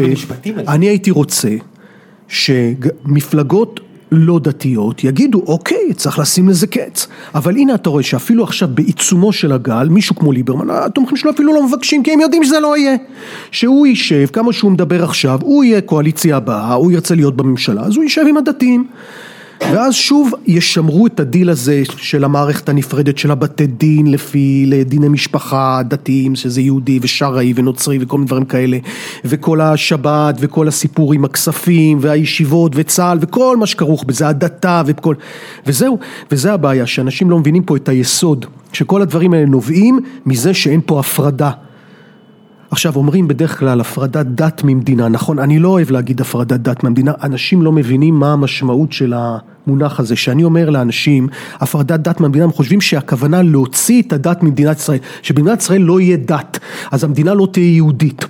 אתה מבין? זה מפחיד אנשים, כי יש לנו... בצדק, כן, דתיים, לא, לא, לא בטח. רק זה, גם הרבה אנשים לא דתיים רוצים שיהיה מדינה יהודית, הם יהודים. ו... חשוב להרבה אנשים. מה שאני אומר זה הפרדת מוסדות הדת מהפוליטיקה. יהיה דת, ויהיה בתי כנסת, ויהיה מקוואות, ויהיה מדרשות, ויש... מה שאתה רוצה יהיה עולם דת מפותח ביותר. אבל זה לא יהיה חלק מהפוליטיקה הישראלית. זה יהיה בארץ, זה יהיה, זה קיים, חופשי לגמרי, מי שרוצה, אין שום בעיה. אז יושב עכשיו איזה מישהו ימני כלכלי ואומר, אתה צודק, באמת אין לזה מקום, אבל זה, זה חלק ממשהו רחב יותר. זה חלק שהמדינה מדיל לא. פוליטי קבוע שקורה כל אחרי כל בחירות שבו באות, בא בן אדם שרוצה להרכיב ממשלה אם זה ראש הליכוד או ראש מפלגת העבודה או מי שזה לא יהיה ראש מפלגת מרכז והראשונים שהוא סוגר איתם זה החבר'ה האלה, החרדים, אומר- והם יש להם דרישות מאוד ברורות לשמר את הדיל שקיים כמעט מאז קום המדינה, וזה לא מצליח להישבר, וזה זה העניין, וגם עכשיו שאלת האם יש מישהו ש... כרגע אני לא רואה מישהו כזה, שלוקח את הסיפור הזה וזה הדגל שלי. לא, אין כרגע מישהו כזה. זאת אומרת, זה, זה אמור, אתה חושב שאם איתן תחזור או תהיה מעורב, אז זה באמת יהיה המסר הפשוט, כמו שאמרת עם אה, מועמדים שראית בחו"ל, שזה המסר שלך, הפרדת אה, דת עם... אז זהו, אני לא רוצה להגיד הפרדת דת ממדינה, עם מוסדות הפוליטיים. כי אנשים לא מבינים את הכוונה. הכוונה, אני אומר, הפרדת מוסדות הדת מהפוליטיקה. מה זה אומר? רגע, רגע, בוא, בוא נפרוט את זה לדברים. אז. למשל- מפלגות דתיות הרי אתה לא יכול למנוע. לא, שיהיה מפלגות דתיות, שיהיה מפלגות... מייצגות, כמו שאמרת, על הערבים, הרי. מפלגות של אה. ג'ינג'ים ושל גבוהים ושל נמוכים ושל שמנים ושל... איזה מפלגות, מפלגות זה- כן. זה מה שהם רוצים. לא, אבל למשל, שלא תהיה מערכת נפרדת של בתי דין. לפי דת של בן אדם, אתה מבין? אני יכול להגיד, אני בכלל לא מוסלמי, למה אתם שולחים אותי לבית דין מוסלמי? לא, אתה רשום במשרד הפנים כמוסלמי, אתה חייב ללכת לבית דין מוסלמי. אבל אני לא מאמין, לא משנה. אצלנו במשרד הפנים אתה רשום כדרוזי, אתה חייב ללכת, להתגרש מאשתך, או לא להתגרש, אני לא יודע, בבית דין דרוזי. לא, אני אומר, אם אתה רוצה, לך. אני לא רוצה שהמדינה תכריח אותי לעשות את זה. אז זהו בדיוק, שהיום אתה חייב. זה ההבדל. בדיוק. אתה רוצה לאפשר לאנשים, אם אתם בדיוק. חרדים, לכו אם אתם רוצים. יפה. אבל לא שמי שלא יהיה חייב. נכון, היום, עכשיו מי שבית הדין הדתי לא רוצה אותו, לא מכיר בו כיהודי, אז הוא בכלל לא יכול להתחתן או להתגרש במדינה הזאת. אתה מבין איזה אבסורד? זה דבר. בגלל הדבר הזה אין לנו כל סוף שבוע תחבורה ציבורית במדינה. אני עכשיו אין לי אוטו, כן אין לי אוטו, אין לי אוטו, אין לי. אני רוצה, הנה, אתן באמת, סוף שבוע הזה אנחנו רוצים ללכת ארוחת שישי אצל ההורים של הבן זוג שלי בקריית אונו. כן, אז אני צריך, בגלל שאין לי אוטובוס, ככה יש אה, קו אה, 56 נדמה לי לקריית אונו, נוסע הרבה באוטובוסים, אני צריך ללכת לבקש ממישהו אוטו, או להוציא 160 שקל לכל כיוון על מונית לקריית אונו. קריית אונו, לא מדבר איתך נצרת עילית, בסדר? כי אין תחבורה ציבורית בסוף שבוע, למה אין? למה אין? מה, אני מכריח חרדים לנסוע באוטובוס? מה, אני אומר, יהיה אוטובוס בשבת, אני אעמוד ואדחוף חרדים לנסוע באוטובוס בכוח? הוא אתה לא רוצה שלא אתה ייסע. אתה למה הוא מכריח אותי לא לא לנסוע? למה הוא אתה מכריח... גם יכול להציע שהאוטובוס יעבור בנתיב שונה, אם אתה יכול להגיד... זה מה שהצעתי. לא, אני אתה- הגשתי שלוש הצעות, שאמרתי, שיהיה תחבורה ציבורית בשבת בפרופיל טיפה יותר נמוך, תדירות יותר נמוכה של הקווים, שלא יעבור בשכונות, אין בעיה, בכבישים ראשיים בלבד. שיעשה עיכוב ומילא אין תנועה. נכון. לא, לא. אמרתי לו, אבל אתה במילא לא תיסע, מה אכפת לך הרי? הוא אומר, לא. כי זה הכוחנות, שזה הבסיס שלה, של הקשר הזה, הדיל הזה הקבוע, שהוא בעיניי מושחת, של הדת עם המוסדות הדת. עם אתה ה- אמרת שהערבים, זהו. אתה מקבל את זה שאתה לא מסכים עם זועבי, אבל היא מייצגת את הדעות של האנשים שלהם. אז הם יכולים לבוא ולהגיד, תקשיב, השם של המפלגה שלנו זה משהו עם השבת, אבל בשביל זה אני לא בא אליהם בטענות, אני בא לטענות לאנשים, למשל כמו ליברמן, שהוא יוצא עליהם ומתגולל עליהם ואיתם בהסכם, מה? הם לא אשמים, הם דורשים מה שהם צריכים לדרוש. למה אתה מקבל? ואני אגיד, אה, במשך אה, שנים, המדינה היהודית היא מדינה יהודית בגלל השבת, אה, ואתה יודע מה, עזוב, אני לא יכול להיות אדבוקט של השטן. אה, אני רואה אבל המון אנשים אה, שאכפת להם מזה, שהם לא, לא דתיים, הם- והם לא, והם לא אגב, תשמע, גם לדתיים, יש הרבה דתיים שגם אכפת להם מזה. כי הם עוד יותר רואים מה קורה בתוך הממסדים האלה, הם עוד יותר רואים את הכפייה. אתה יודע, מי שהכי הגיע אליי בכל מיני תלונות על הבעיות האלה זה נשים דתיות. כי תשמע, מישהו לא דתי, מקסימום, אני לא יודע מה, אה, בעלה לא רוצה לתת לה גט. היא רוצה לצאת עם מישהו אחר, בסדר, אז היא תצא, אז היא, אז היא נחשבת נשואה והיא יוצאת עם גבר אחר, יאללה, מה אכפת לה, אתה יודע. אבל אישה דתייה, היא חייבת את הגט. ואז היא נתקלת ברבנים המתעמרים האלה בבית הדין הרבני, היא סובלת, היא מושפלת, והיא באה אליי שאני אעזור לה. אז אתה מבין, זה לא רק חילונים, זה גם דתיים מתחברים לזה. זה, זה לכולם. אז אתה חושב שאפשר יהיה לגייס דתיים למאבק נגד הכפייה הדתית? בטח. דתיים יודעים שהחופש הדתי הכי גדול זה במדינה חופשית. שאתה, שהם רואים מה קורה בבית, שמש או בבני ברק, מה אתה חושב שרק חילונים סובלים מזה? גם סרוגים סובלים מזה, יש כל מיני שכונות בירושלים, גם בתוך החרדים, אתה יודע איזה אלימות יש ברחוב החרדי, הנה, את מי היכו לפני שבוע? את, את, את, את גפני, היה, למקלב לא נתנו לצאת מהבית, ח"כים חרדים, על איזה פלג חרדי אחר, אה, אה, אה, מול הבית שלי הם לא מפגינים, שמה זה הולך, ליצמן פעם סיפר לי שהוא קיבל מכות. מחרדים. על, על מה? על משהו שם, איזה סכסוך בפנים. יש עניין של זה שאני תמיד אומר, אתה גר, אתה גר לא רחוק ממני, אז אני יודע בערך איפה אתה גר, אבל כל האזור הזה של מרכז תל אביב, יש בו, לפי עניות דעתי, איזה חמישה, שישה, שבעה כוללים. נו, אתה רואה? יש בו מלא בתי כנסת. תקשיב, בחיים, ואני גר פה כבר הרבה שנים יחסית. מאה אחוז. וגרתי מעל בית כנסת, וימי שישי בערב, אם המוזיקה טיפה חזקה, הם לא אמרו כלום, שבת בבוקר, כשהם מדברים מתחת לחלון שלי, משש וחצי רכילות בית כנסת, אני בחיים לא אמרתי להם כלום, וכולם בסדר. וגם הם, תדע לך, ואני מדבר איתם, יש לי הרבה מכרים וחברים, אתה, גם הם, יותר נעים להם לחיות במקום כמו תל אביב, שהם מרגישים חופשים ולא בלחץ הזה, שכל הזמן מסתכלים עד איזה גובה החצאית והגרב, ואם הלכת עם השרוול, אני יודע את זה, אני יודע, תבין. מי, אני אומר לך, מי שבעיקר פנה אליי בתלונות על, על הצקות והשפלות זה דתיים, מצד דתיים כאילו יותר קיצוניים, הם סובלים בזה, אני מה אכפת לי בית הדין הרבני, אני בחיים שלי לא דרכה כף רגלי בית הדין הרבני ואני לא, לא אדרך, לא צריך אותו, אני זה לא נוגע לי לחיים הבית הדין הרבני, מי כן צריך? אמרתי לך, יותר דתיים מאשר חילונים, יותר מסורתיים, להם זה אפילו יותר כואב, אז כן, אני לגמרי דסקל, מה שאמרת, אני חושב דתיים הם חייבים, הם גם מבינים את זה, שאתה מסביר להם את זה ככה, שאני לא נגד דת. מצידי תהיה דתי, תהיה איזה, איזה מצוות שאתה רוצה, אבל למה אתה צריך לכפות על מישהו אחר? אני חושב שיש בסיס אה, מאוד גדול של ישראלים שלא מוכנים לקבל את הדעה הזאת. ואני אגיד לך, אני אספר לך סיפור, סיפרתי לך מקודם, אה, אתה חיתנת אותי ואת אשתי בטקס אה, בתל אביב. זוכר היטב. ואני אחר כך העליתי פוסט בפייסבוק, וזה הפוסט, כתבתי ש, שאני מאחל היום ש, שבו אפשר יהיה להתחתן בעירייה, כמו מדינה נורמלית וכולי, וזה הפוסט. באמת? כן.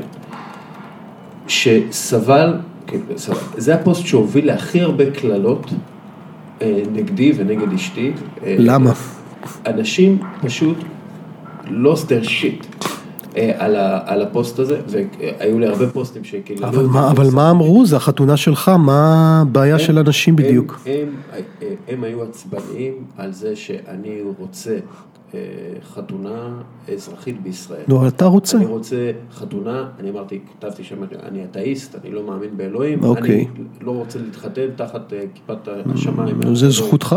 ברור שזה זכותי. אנשים פשוט איבדו את הברוש שלהם. יש קללות. שלחו אותי לעזה, שלחו אותי לסודאן, לא יאמן. לכל מיני. מה, ניצן כבר היה עשרות פעמים קנו לו כרטיס. לא יאמן, לא יאמן. כרטיס אוטובוס. אבל אתם מבינים חבר'ה, תראה איזה סיפור זה. לא יאמן. כמות אדירה של אנשים. לא יאמן. ואז אני אמרתי לעצמי, אוקיי, כנראה שזה לא משהו שיקרה בישראל בזמן הקרוב. כי המסה הייתה קריטית. שמע, זה הסיפור הזה מדכא אותי, מה אני אגיד לך. אני חייב להגיד לך, סך הכל שאני עושה את הטקסים האלה, כמו שעשיתי אצלכם, שהקהלים הם לפעמים קהלים מאוד מגוונים ומעורבים, גם יש הרבה דתיים, לפעמים אפילו יש חרדים בקהל, ואני גם מנסה לעשות את זה ככה ברוח טובה, אני לא, לא מנסה להיות ככה שום אנטגוניזם לשום דבר. בכל זאת זה אירוע משמח, ודווקא בדרך כלל תמיד באים אליי אנשים, איזה יופי, איזה יפה היה, כל הכבוד לך, כמה, כמה מעניין, כמה נחמד, התגובות טובות, לכן מה שאתה מספר, כן, אבל מצד שני אני גם רואה את זה לא אצלי היה- בכל מיני חשוב דברים. לי להגיד שזה לא אנשים בתוך החתונה. כן, אני כאילו- מקווה, אני מניח. כן, אבל... אה, זה זה אה, ממש- זה היה מה שיכול זה לחרב היה- מערכות אני יחסים. מקווה, אבל טוב. למרות שבחתונה היה, אה, אבא שלי ממש עד הסוף רצה חתונה עם גוון יהודי דתי. כן? אוקיי. זה היה ממש חשוב, והיה היה חבר שהוא רב שהיה איתו במלחמת יום כיפור, זה סיפור. אה, והוא ממש רגע לפני, הוא אמר, תקשיב, אחי ניצן, אולי שהרב הזה יגיע ויגיד משהו. וזה רב אה, יחסית אה, ליברל וזה. אוקיי.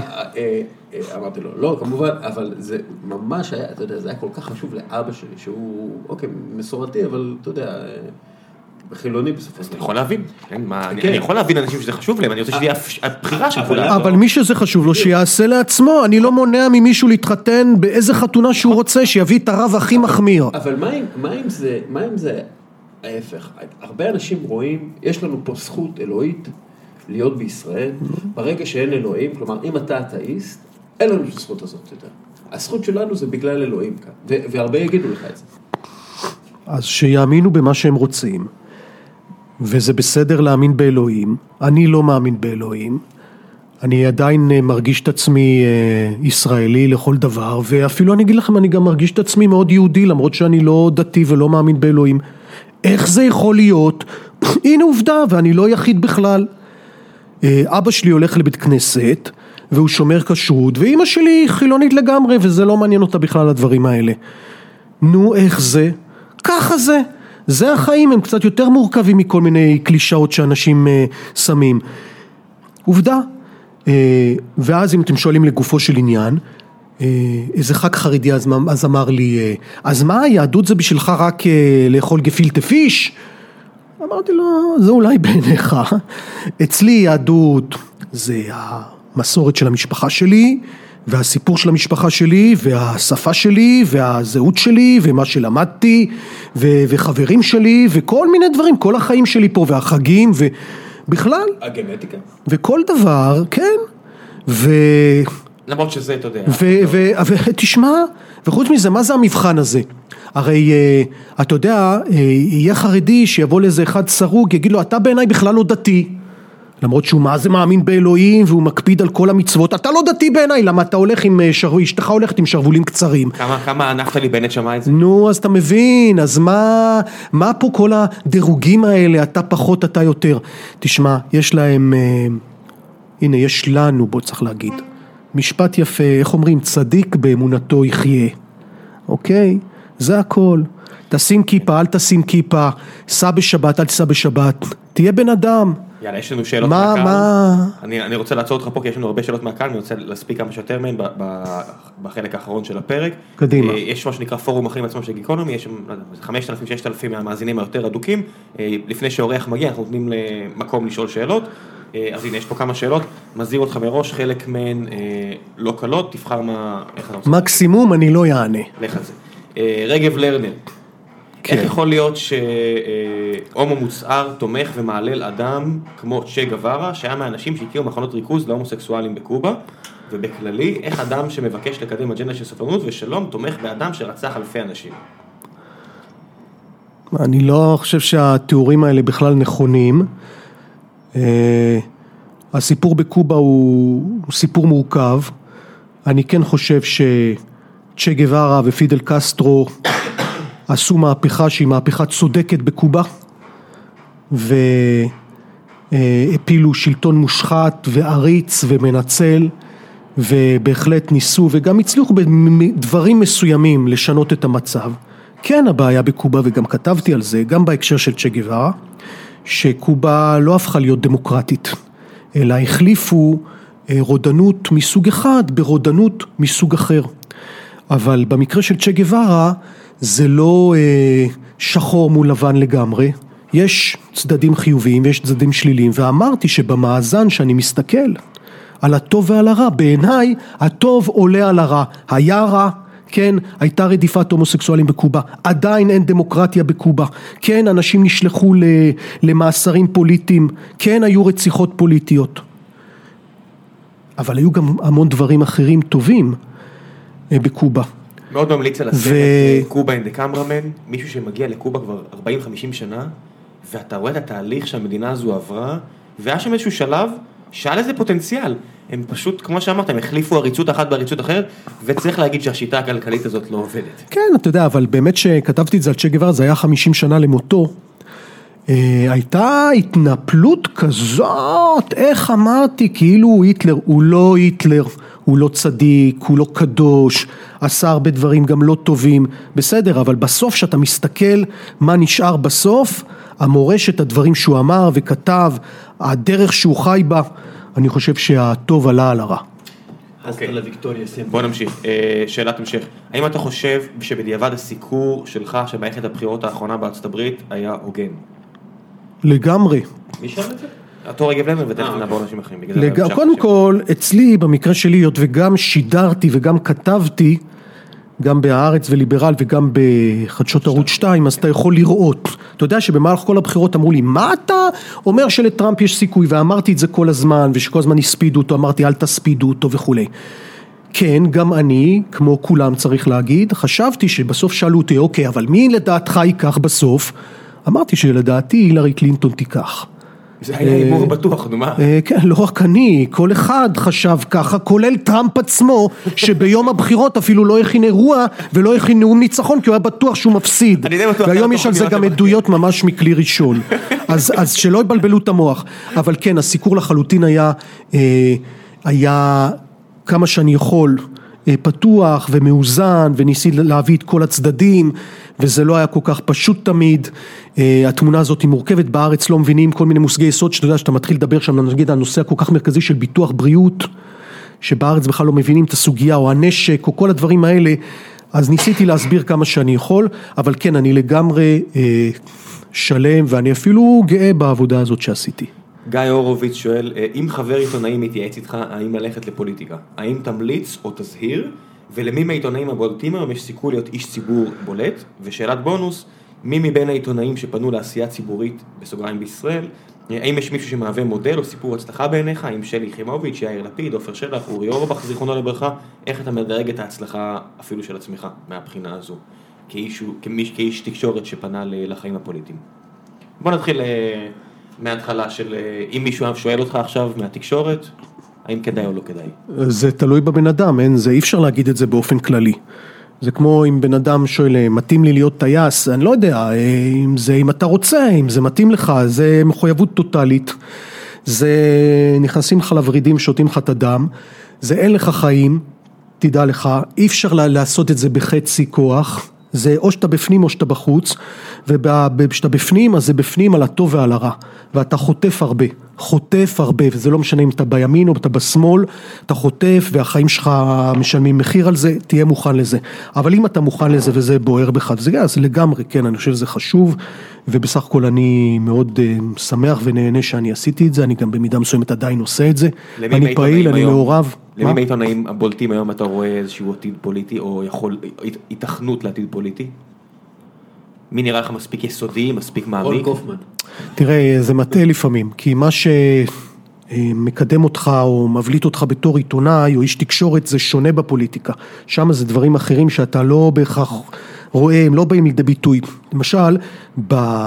פוליטיקה אתה צריך אה, כושר ארגון טוב, כי למשל הרבה מאוד לעשות מפקד פנימי, פריימרי, זה דברים שאתה בכלל, שאתה נגיד עובד בטלוויזיה או בעיתון, אתה לא עושה בכלל, אתה סוליסט, אתה, זה, זה משהו אחר, אתה צריך שיהיה לך גם תחת בשביל אה, לשבת על, על שיחות עם כל מיני פעילים, וזה לא דברים נוצצים או מעניינים במיוחד, שאתה ככה יושב לך בשידור ואתה מבריק באיזה פינה בטלוויזיה, זה, זה, זה מצריך דברים אחרים לגמרי, אז אני לא יודע להגיד לך.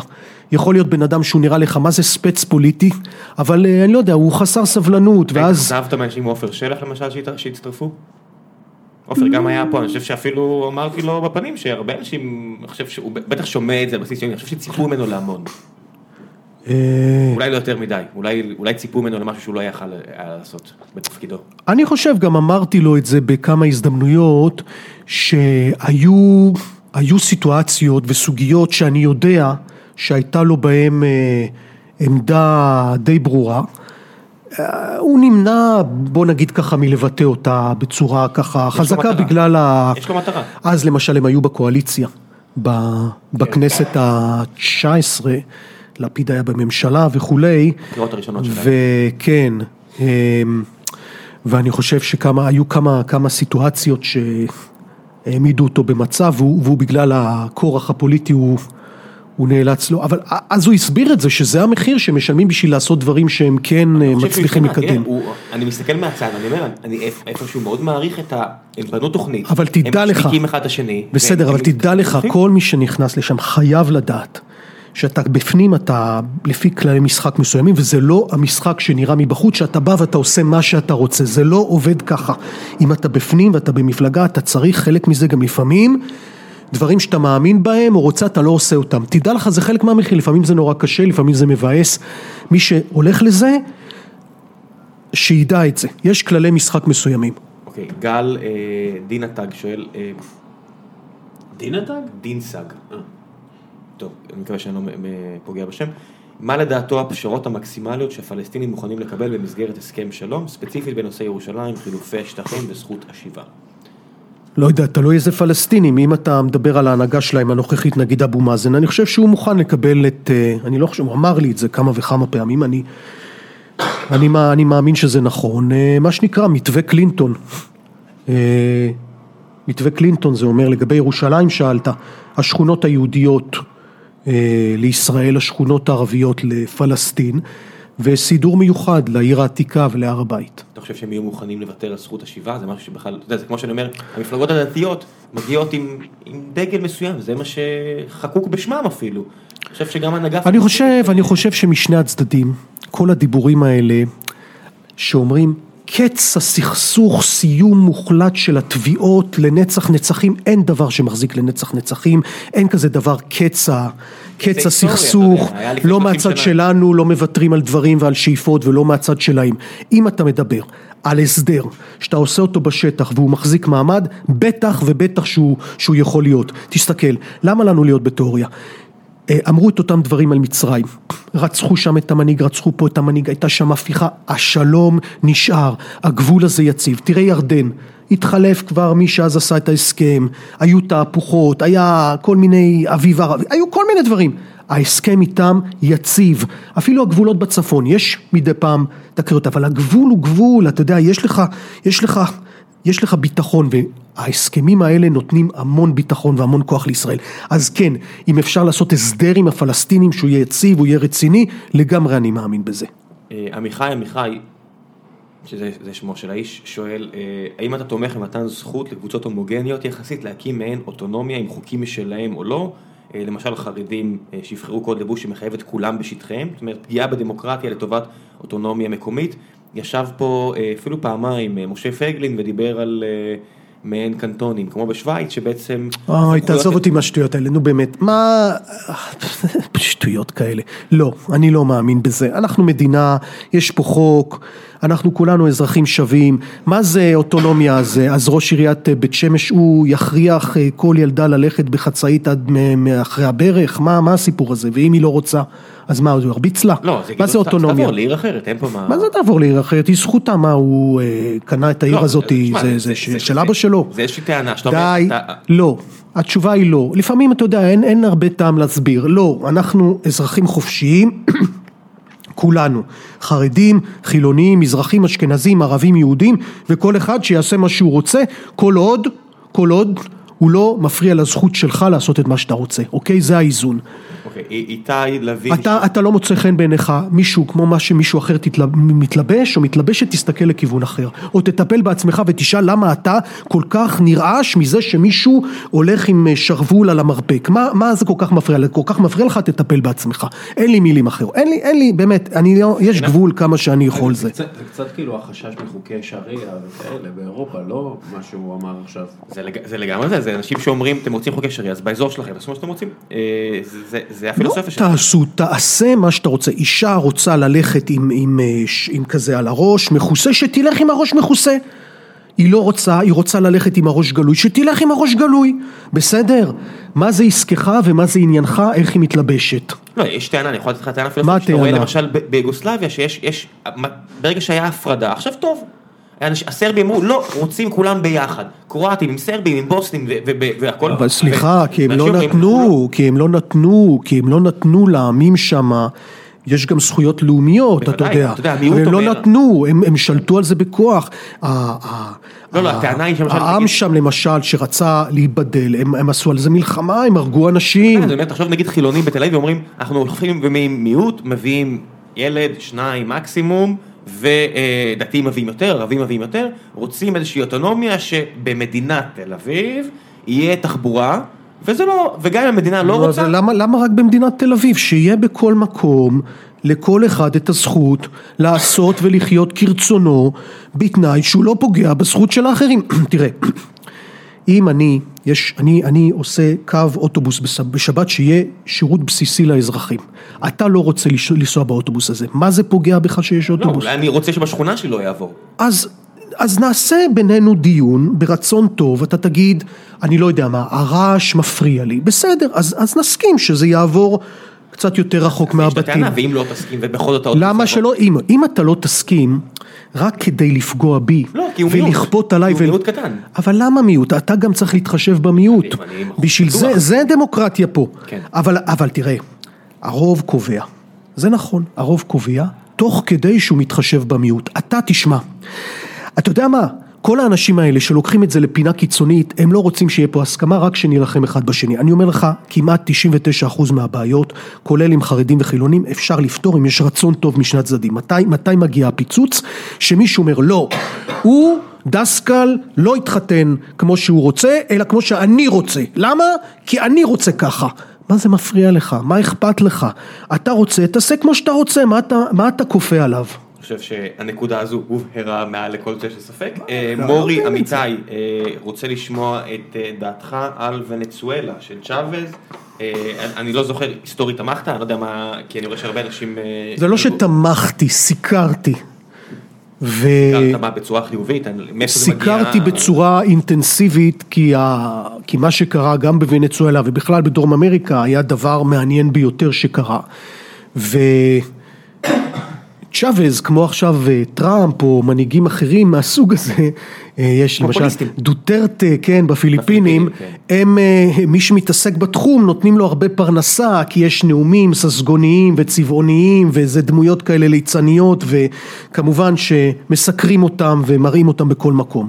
אז כן, אבל יחד עם זאת, בהחלט גם צ'אבז, אני אומר את זה כאן, עשה גם דברים טובים, כן, בהחלט. גם היה אה, קשוח יותר מדי כלפי מתנגדיו, אה, וכרסם, כישלון טוטאלי. וכר, חכה, וכרסם בדמוקרטיה של ונצואלה, אבל צריך לזכור, גם קודם לא הייתה. למה צ'אבז בכלל עלה לשלטון? כי קודם הייתה שם שחיתות נוראית, עוני מטורף. אחת המדינות אתה הכי עניות בעולם, כשאתה. מסתכל על אה, זה, מדהים, מדהים. כשאתה מסתכל על זה מנקודת מבט של איזה בן אדם, שקודם לא היה לו מה לאכול, אז כשבאה הממשלה ונותנת לך דיור, ונותנת לך בריאות, ונותנת לך חינוך, ומעלה באופן דרמטי את אה, שיעורי הקרוא וכתוב במדינה, כסף שאין. או, אז פה הייתה הבעיה, כי אז עלו מחירי הנפט, ובכסף הזה הוא הלאים, ובכסף הזה הוא השתמש לתוכניות החברתיות. ואז קרתה, מכה- מ- קרה מצב, קוראים לזה המחלה ההולנדית, הם שמו את כל הכסף על הנפט, את כל המשאבים, הזניחו דברים אחרים, וכשמחירי הנפט נפלו. אגב זה קרה בכל העולם, גם ברוסיה נקלעה למשבר נוראי, ונצואלה פשוט נגמרה. אגב, צ'אבז כבר מת לפני כמה וכמה שנים, ומה שקרה בשנים האחרונות זה בכלל לא תחת צ'אבז, זה תחת מדורו, ועכשיו הוא בכלל רודן, ומה שקורה בוונצואלה זה לא דוגמה בעיניי, אבל שוב, פה זה כמו בשאלה ההיא על אה, גווארה, לקחו דבר ועשו אותו קלישאה פשטנית, אז, אז זה בדיוק העניין. אה, אני מאוד ביקורתי כלפי מה שקרה וקורה בוונצואלה, אבל יש גם דברים שכן, היו שינויים חיוביים בעיניי, כן. אה, ניתן עוד שניים שלוש שאלות. יואב מימון אה, שואל שאלה שתמיד, שמגיעים לפה חברי כנסת, אני רואה שהשאלה הזאת עולה, אנשים רוצים לשמוע גם טוב ולא רק רע. על מי מיריביו הפוליטיים הוא יכול להגיד דברים טובים, מי מהם ראוי כאדם בעל יושרה להתמודד על הובלת הימין. מירי רגב, סתם. אמ, אה, תשמע, אני מתנגד לדרך שלהם, אבל אה, תשמע, אפילו על נתניהו, שאני מכיר אותו, אני חושב שמבחינת ההשכלה שלו... מהמשכן, אני מניח. כן, אבל. אבל יצא לי הרבה פעמים לשמוע אותו ולדבר איתו, ואני כבר מכיר אותו עוד הרבה לפני זה. כן, ותשמע, אוקיי, אני מתנגד לדרכו וכולי, אבל הוא איש משכיל ומנוסה, ותמיד מעניין לדבר איתו, והוא בטח אה, איש ראוי, כן, אה, אני חושב שיש פה החמצה ענקית. כי גם יש דברים לא טובים שעכשיו גם נחשפים בכל הפרשיות והתיקים האלה. אני חושב שהוא היה יכול להיות אה, מנהיג מצוין. כן, אני מספיק. מתנגד לדרכו, שוב, אני לא מסכים לא לדרך המדינית ולא לדרך אני מניח שהרבה אנשים הכלכלית. מהימין יגידו, כמו שאתה אמרת על אה, שוויז או על אה, על כל מיני כאלה, לא לא שפה הגענו למצב הזה, בטח שלא הם חרבנו את המדינה שלנו אני. מקווה גם לשמות שלא כן. נגיע. לא, אני אומר, אבל הרבה אנשים מהימין יכולים להגיד, אוקיי, אז יש לביבי את המגרעות שלו. באמת הם אומרים? נכון. אני- לא, אני אומר, אני- אבל אני. גם אומר, לא, אני אני לא אני. חושב שהוא פסול מכל וכל, אני חושב רק שבמצב הנוכחי שהגענו אליו, הוא לא יכול להמשיך יותר. זה אני חושב שגם היום הרבה אנשים בימין מבינים. אבל אה, מבחינת הכישורים שלו, אין לי ספק. עכשיו אם אתה שואל לגבי העתיד, אה, אני לא יודע, הוא כל כך הרבה שנים שם גמר כל אחד שרק התבלט וגם הוציא להם, הוציא אותם החוצה, שאני לא יודע, אבל, אבל יהיה. שזה גם הבדל בין מנהיג אני לא יודע. למישהו שאכפת לו מעצמו. אה, אתה יודע, דוד בן גוריון, למרות שהוא כן גמר כמה אנשים סביבו, הוא כן טיפח את הדור הבא. אה, ורואים את זה ביומנים שלו שהוא דיבר וכולי, ותמיד היה לו גם מה להגיד. אה, אבל רגע, שאלה, שאלה... שמע, רגע, אבל הנה אני רוצה, אני רוצה לפרגן, הנה, בנט, אני מתנגד נמרץ לדרכו ולתפיסת עולמו, אני לא חושב שהוא בן אדם פסול בשום צורה. יצא לך לשוחח איתו הרבה? יצא לי לשוחח איתו, כן. אני חושב שהוא אה, איש ראוי, מה, אני לא, אין לי שום אה, טענה כלפיו מעבר ל, לוויכוח הענייני ולדברים שהוא עושה, אבל כן. שתי שאלות אחרונות, אה, ג'וני גולד שואלת, אה, ניצן, בגללך נכנסתי למרץ, סימן קריאה, אה, למה לדעתך תל אביב לא מקדמת למערכת BRT כמו בפרק על קוריטיבה בסדרה שיצרת? אני מניח שתצטרך אה, קצת לספר מה קוריטיבה בברזיל עושים. אה, זו שאלה ראשונה, בוא נעשה שאלה שלנו, זה סתם... אה, טוב, קוריטיבה זה עיר בברזיל שכבר בשנות ה-70 התחילה לעשות מערכת של תחבורה ציבורית שמבוססת על קווי אוטובוס מהירים שנעים על פני השטח בצירים מיוחדים ונותנים פתרון מצוין של תחבורה ציבורית בלי לעשות חפירות ובהשקעה נמוכה יחסית והפתרון הוא פתרון מצוין. היום כבר כמעט 200 ערים בעולם עשו מערכת כזאת בכל היבשות, גם בארץ. אני, אולי היה לי איזה תרומה צנועה לעניין, קידמתי את זה הרבה שנים. גם בארץ אה, קווים מסוימים במערך הסעת ההמונים באזור אה, גוש דן יהיו קווי BRT, BRT זה Bus Rapid Transit, אוקיי? Bus Rapid Transit, ולדעתי זאת המערכת שהכי מתאימה לישראל. למה במקומות רבים לא הולכים על המערכת הזאתי? לפעמים משיקולים לא ענייניים, לפעמים כל מיני רכבות חפורות נראות יותר ככה סקסיות, מודרניות כאלה, יותר נוצצות מאוטובוס, אתה אומר את המילה אוטובוס, אה, אנשים חושבים על הדבר המקרטע הזה, המיושן הזה, מה הדבר, מה אתה מביא לנו את הדבר הזקן הזה, אבל העובדים של מערכת... גוגל מגיעים בבוקר עם אוטובוס. אבל מערכת כמו ש-BRT, כמו שקיימת, תסתכלו למשל יש בערים כמו בברייטון למשל, בכל מיני מקומות בעולם, אה, היא מערכת, באטלנטה עשו קו, ב- בלוס אנג'לס עשו קו BRT, היא, היא מערכת, רק חוף הבאת. היא מערכת יכולה להיות מערכת נהדרת, והיא יכולה לתת פתרון, לא כמו כאן שחופרים שנים, שנים, קו אחד, עכשיו את הקו האדום, שנים זה רק קו אחד, ולא כמו בירושלים מהרכבת הקללה הזאת, כמה היה קשה התשתיות. זה מערכת שנעה על תשתית של כביש, לא צריך לחפור שום דבר, והיא לא דורשת איזה דברים מיוחדים, אבל יש לה את הנתיב משלה, ולכן היא מהירה והיא נותנת פתרון מצוין, ו... היא כאמור, אתה לא צריך לחכות דורות שזה יקרה, זה יכול לקרות תוך שלוש-ארבע שנים. גם במדינות כאילו כמו שווייץ, אה, יש לך אה, עילי, כאילו, יש לך טראמים, זה לא בדיוק, אבל זה אותו עיקרון, כלומר, ויש לך את זה הכל בחשמל, כמובן. כן, נכון. אוקיי, שאלה אה, אחרונה, אה, רועי... אבל, אבל שוב, כן. הדרג המקצועי, ואני יודע את זה בידיעה אישית, יודע שמערכת BRT יותר טובה ויותר מתאימה. אבל הם התחייבו אולי להגיד דברים אחרים.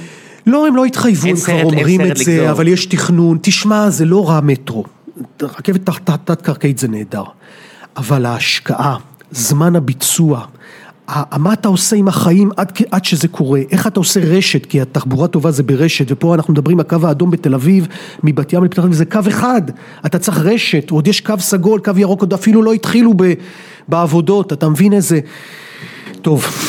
אוקיי, okay, שאלה אחרונה, אה, משהו שקשור לנושא שאתה היית מעורב בו, אה, רועי פורטל, כן, רועי פורטל שואל, אה, חוק הספרים היה בשבילי נקודת שבר אידיאולוגית. הייתי צריך להתמודד עם כאב ראש בלתי פוסק בגללו בתור מוכר ספרים, והוא הפך מכירות של ספר הביקורים של אימא שלי לקשות בקטע לא סביר. מאז אני הרבה יותר סקפטי כלפי הקונספט של לפתור בעיות עם חוקים והתערבות ממשלה בכלל. מה דעתך בדיעבד על החקיקה של חוק הספרים, היישום שלו והביטול שלו? חקיקה של חוקים אה, בכלל, טוב בסדר.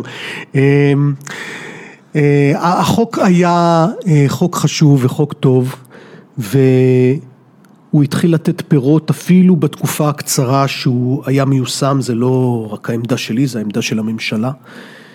ומירי רגב מטעמים אה, פופוליסטיים ועקב לחצים של בעלי אינטרסים אה, ביטלה את החוק הזה ונתנה מכה לשוק הספרים. אני חושב שזו הייתה טעות.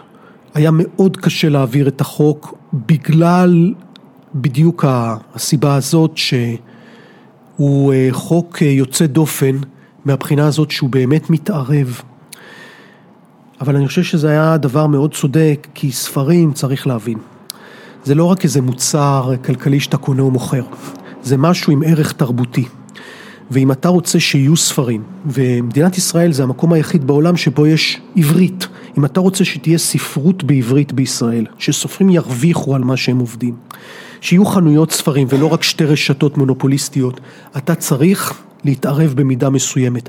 והחוק הזה הוא מתערב, התערב במידה סך הכל מאוד מוגבלת, הוא קבע תקופת הגנה סך הכל של שנה וחצי, שבה ספרים חדשים יימכרו במחיר שהמו"ל קובע. ואחר כך, או באותה תקופה, אין לך שום בעיה לקנות כל ספר שאתה רוצה גם בשקל, אוקיי? וספר, חברים, זה לא שקית חלב שהיא מתקלקלת אחרי שבוע. ספר, גם אם תקנה ספר שיצא לפני שנה וחצי, אה, מתורגם או של סופר ישראלי, ותקנה לו אותו במבצע הכי, תקנה אותו עשרה ספרים בלירה. הספר הוא אותו ספר, תהנה ממנו באותה צורה, אין שום בעיה. מה שרצינו זה שספר חדש לעזאזל שיוצא במדינת ישראל, שהסופר שכתב אותו ישב שנים עבד עליו, שלפחות גם הוא ירוויח משהו ולא רק הרשת שמוכרת אותו. מה כל כך, סליחה לעזאזל, קיבינימט, אנשים פשוט מדברים מתוך בורות ו- וחוסר הבנה מוחלט בסיפור הזה, כולל שרת התרבות שלא מבינה מהחיים שלה בעניין הזה, ועשתה נזק גדול, ואנשים חוזרים על הטענות האלה כמו תוכי. אין... אני לא מבין למה אני כמחוקק צריך לתת העדפה לאיזה רשת שמוכרת ספרים כמו עגבניות בשוק, מה הסיפור פה? למה רק שבעל הרשת ירוויח? למה שגם הסופר לא ירוויח קצת? המתרגם, העובד בהוצאה, הם גם אנשים שעובדים. אם הספר נמכר והוא נמכר יפה בחנויות, למה שחלק מהרווח לא ילך גם אליהם? תסביר לי למה לא. תסביר לי, שמישהו יסביר לי, אם יסביר לי אני אקבל. אני מניח שהטענות היו שאולי במחיר מלא לא יקנו את זה. מה זה מחיר מלא? המחיר נקבע על ידי המו"ל. המו"ל גם רוצה שהספר יימכר, הרי המו"ל האינטרס שלו זה למכור ספרים, לא אני קובע את המחיר בתור, אתה בעצם נותן, למי שלא מכיר, אני נותן הגנה למחיר שהמו"ל קובע. היום במו"ל, למשל עם עובד לסטימצקי, ואומר יש לי ספר חדש, אז סטימצקי אומרת אני אשלם לך על הספר הזה עשרה שקלים, אבל המו"ל אומר אבל, אבל אני, איך בעשרה לא שקלים, עשרים. אני אשלם למתרגם ולמגיע ולדפס ולמוביל ולנהג ולעורך ולי, לעצמי, מה, משהו. אז הרשת אומרת, לא מעניין אותי, אתה לא רוצה, תעשה לך דוכן ברחוב ותמכור את הספר הזה בעצמך. בגלל שהרשת, יש פה דואופול של שתי רשתות שהשתלט על השוק, היינו חייבים להתערב. מי שמדבר עוד על שוק חופשי, מה שהיה כאן בענף הספרים הוא ההפך משוק חופשי, להפך. גם חסידי השוק החופשי צריכים לתמוך בחוק כזה, כי הוא מסדיר מצב לא בריא מבחינה כלכלית של שתי רשתות שהשתלטו על השוק. עכשיו, כן אני מתעצבן מזה, אתה יודע כמה, כמה מאמץ אני השקעתי בחוק הזה? כמה היה קשה להתגבר על, הדואופול הזה של הרשתות, כמה מכשולים היו בדרך, ובסוף הממשלה אימצה, אגב ביבי נתניהו, הייתה לימור לבנת שרת התרבות, מהליכוד, היה יוג'ין קנדל היועץ לכלכלה של נתניהו, קפיטליסט מושבע ממש לא מהראש שלי, ו, וזה בסוף הגיע כחוק ממשלתי, לקחו את החוק שלי והגישו? אותו כחוק ממשלתי. היית צריך להסביר ליוג'ין ולביבי וללימור. בהתחלה אתה יודע איזה התנגדות הייתה? ספר, אני לא יודע. מה זה, מה פתאום. שנתערב ומה פתאום שנגן על מחיר ומה פתאום, אז הסברתי להם, נתתי להם דוגמאות, איך זה עובד בספרד ובצרפת ובגרמניה ובדנמרק ואיך בישראל זה עוד אפילו יותר חשוב, כי אצלנו באמת, אם, אם לא יהיה הספר בארץ, אז איפה ימכרו ספרים בעברית? בזימבבואה, כן? וזה היה, תשמע, היה צריך לעבוד על זה, והבאנו אנשים מחו"ל, והסברנו את זה, והגייסנו את הסופרים, ותשמע, זה היה קשה. ואז באה השרה הזאת, מירי רגב, שהיא לא מבינה מהחיים שלה בדבר הזה, בכלל סתם, וככה, אני זה, שיהיו מבצעים, יופי. אתה תלך לחנויות, תשאל, תשאל, מבטיח לשאול היום. ותראה מה קורה עכשיו. אה, מה- מה אתה אומר, ש- מה מה התזה שקורית עכשיו, מה אתה חושב שהשתנה? שמע, היום חזרנו למצב שבגלל שהספרים נמכרים בסיטונות במבצעים, היוצרים מקבלים פרוטות, פרוטות. זה נהיה תחביב, לא מקצוע. ואני לא רואה שום סיבה שזה יקרה. הרשתות מרוויחות, למה שגם היוצרים לא ירוויחו? מה יש? אני חושב שההבדל פה... עכשיו אם היה שוק משוכלל כמו שהקפיטליסטים אוהבים להגיד אז בסדר אולי היה רווח ככה אבל הוא לא! אז תטפלו אז אמרתי אתם יודעים מה? לא צריך חוק הספרים. בואו נטפל בדואופול נעשה מצב שבאמת יהיו הרבה חנויות עצמאיות ככה ואז הם יתחרו ביניהם במחירים כמו שאתם לפי המודל של השוק החופשי.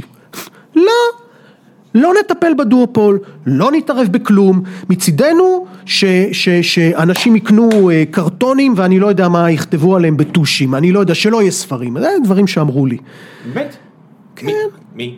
כל מיני אנשים. אתה אומר אנשים מהרחוב? אני אמרתי שתרבות וספרות זה דברים שאני רוצה, זה נקרא החוק להגנת הספרות והסופרים בישראל, זה שמו של החוק הזה. אז, אה, אז כן, אני אה, מאוד גאה וצר לי ש, שזה ככה ירד, אה, חבל. זה- זה הדבר שהכי כואב לך מבין הדברים שעשית? לא, מה באמת? פתאום, זה לא הדבר שהכי כואב לי.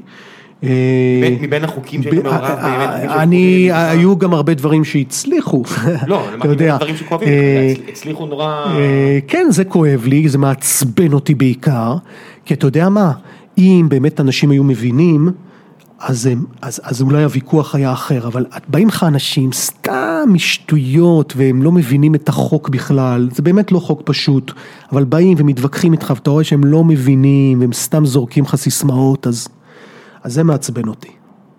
אבל בסדר, בוא, אני לא רוצה שנצא מפה עם רושם זה. אז בוא נצא- בסך הכל אני.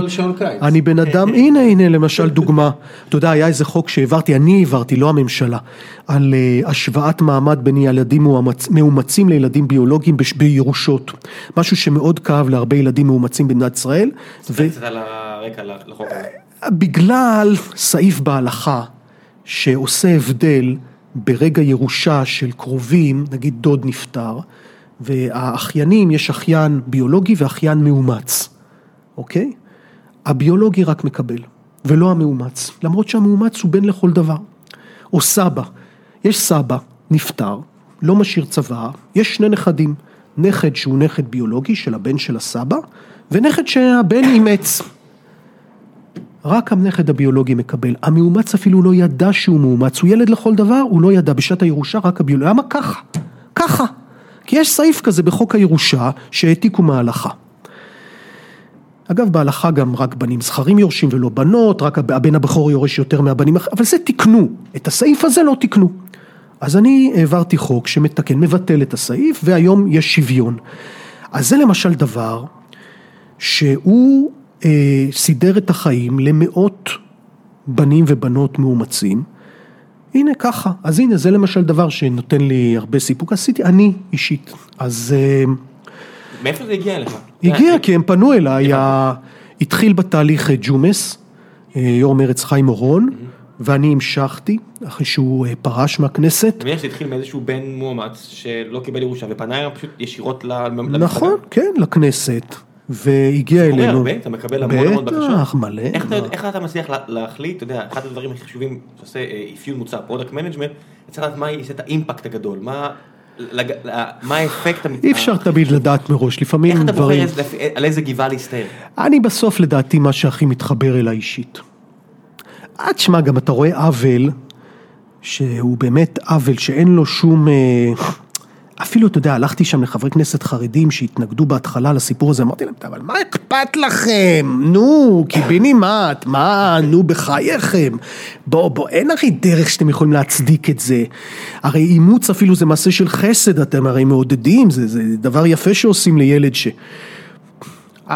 כי ככה כתוב, אמרתי, בסדר, אז בואו נשנה, אז מצאו איזה ניסוח, כשרוצים אפשר הכל, אמרתי לכם, מצאו איזה ניסוח שבמקרה הזה לא נגדיר את זה כירושה, נגדיר את זה כמתנה, בפועל התוצאה היא אותה דבר, הילד המאומץ מקבל אה, כמו הילד הביולוגי, אבל יכתבו, לא כן? כדי שהם גם יוכלו, הם בסוף גם על זה לא הצביעו, הם פשוט יצאו רגע, אמרתי לו, לך תשתה תה, בוא, עכשיו מצביעים, בוא, בדיוק אתה היית צריך לעשות איזה שיחה, צא, עזוב אותך, אז אתה יודע, ככה הם. שלוש פעמים, כן, זה עבר, תשמע, אמרתי לך, כשהם רוצים, תראה, לא כשהם רוצים, בכלל כשרוצים משהו, אתה בא מתוך רצון לפתור, אתה יכול כמעט לעשות הכל. כשאתה בא מתוך, אבל זאת מדינה יהודית, אתה יודע, אבל זה בסדר מדינה יהודית, מה, מה זה, מה זה, למה אז ילד מאומץ לא צריך, אבל זאת מדינה, אני אומר, מה הקשר?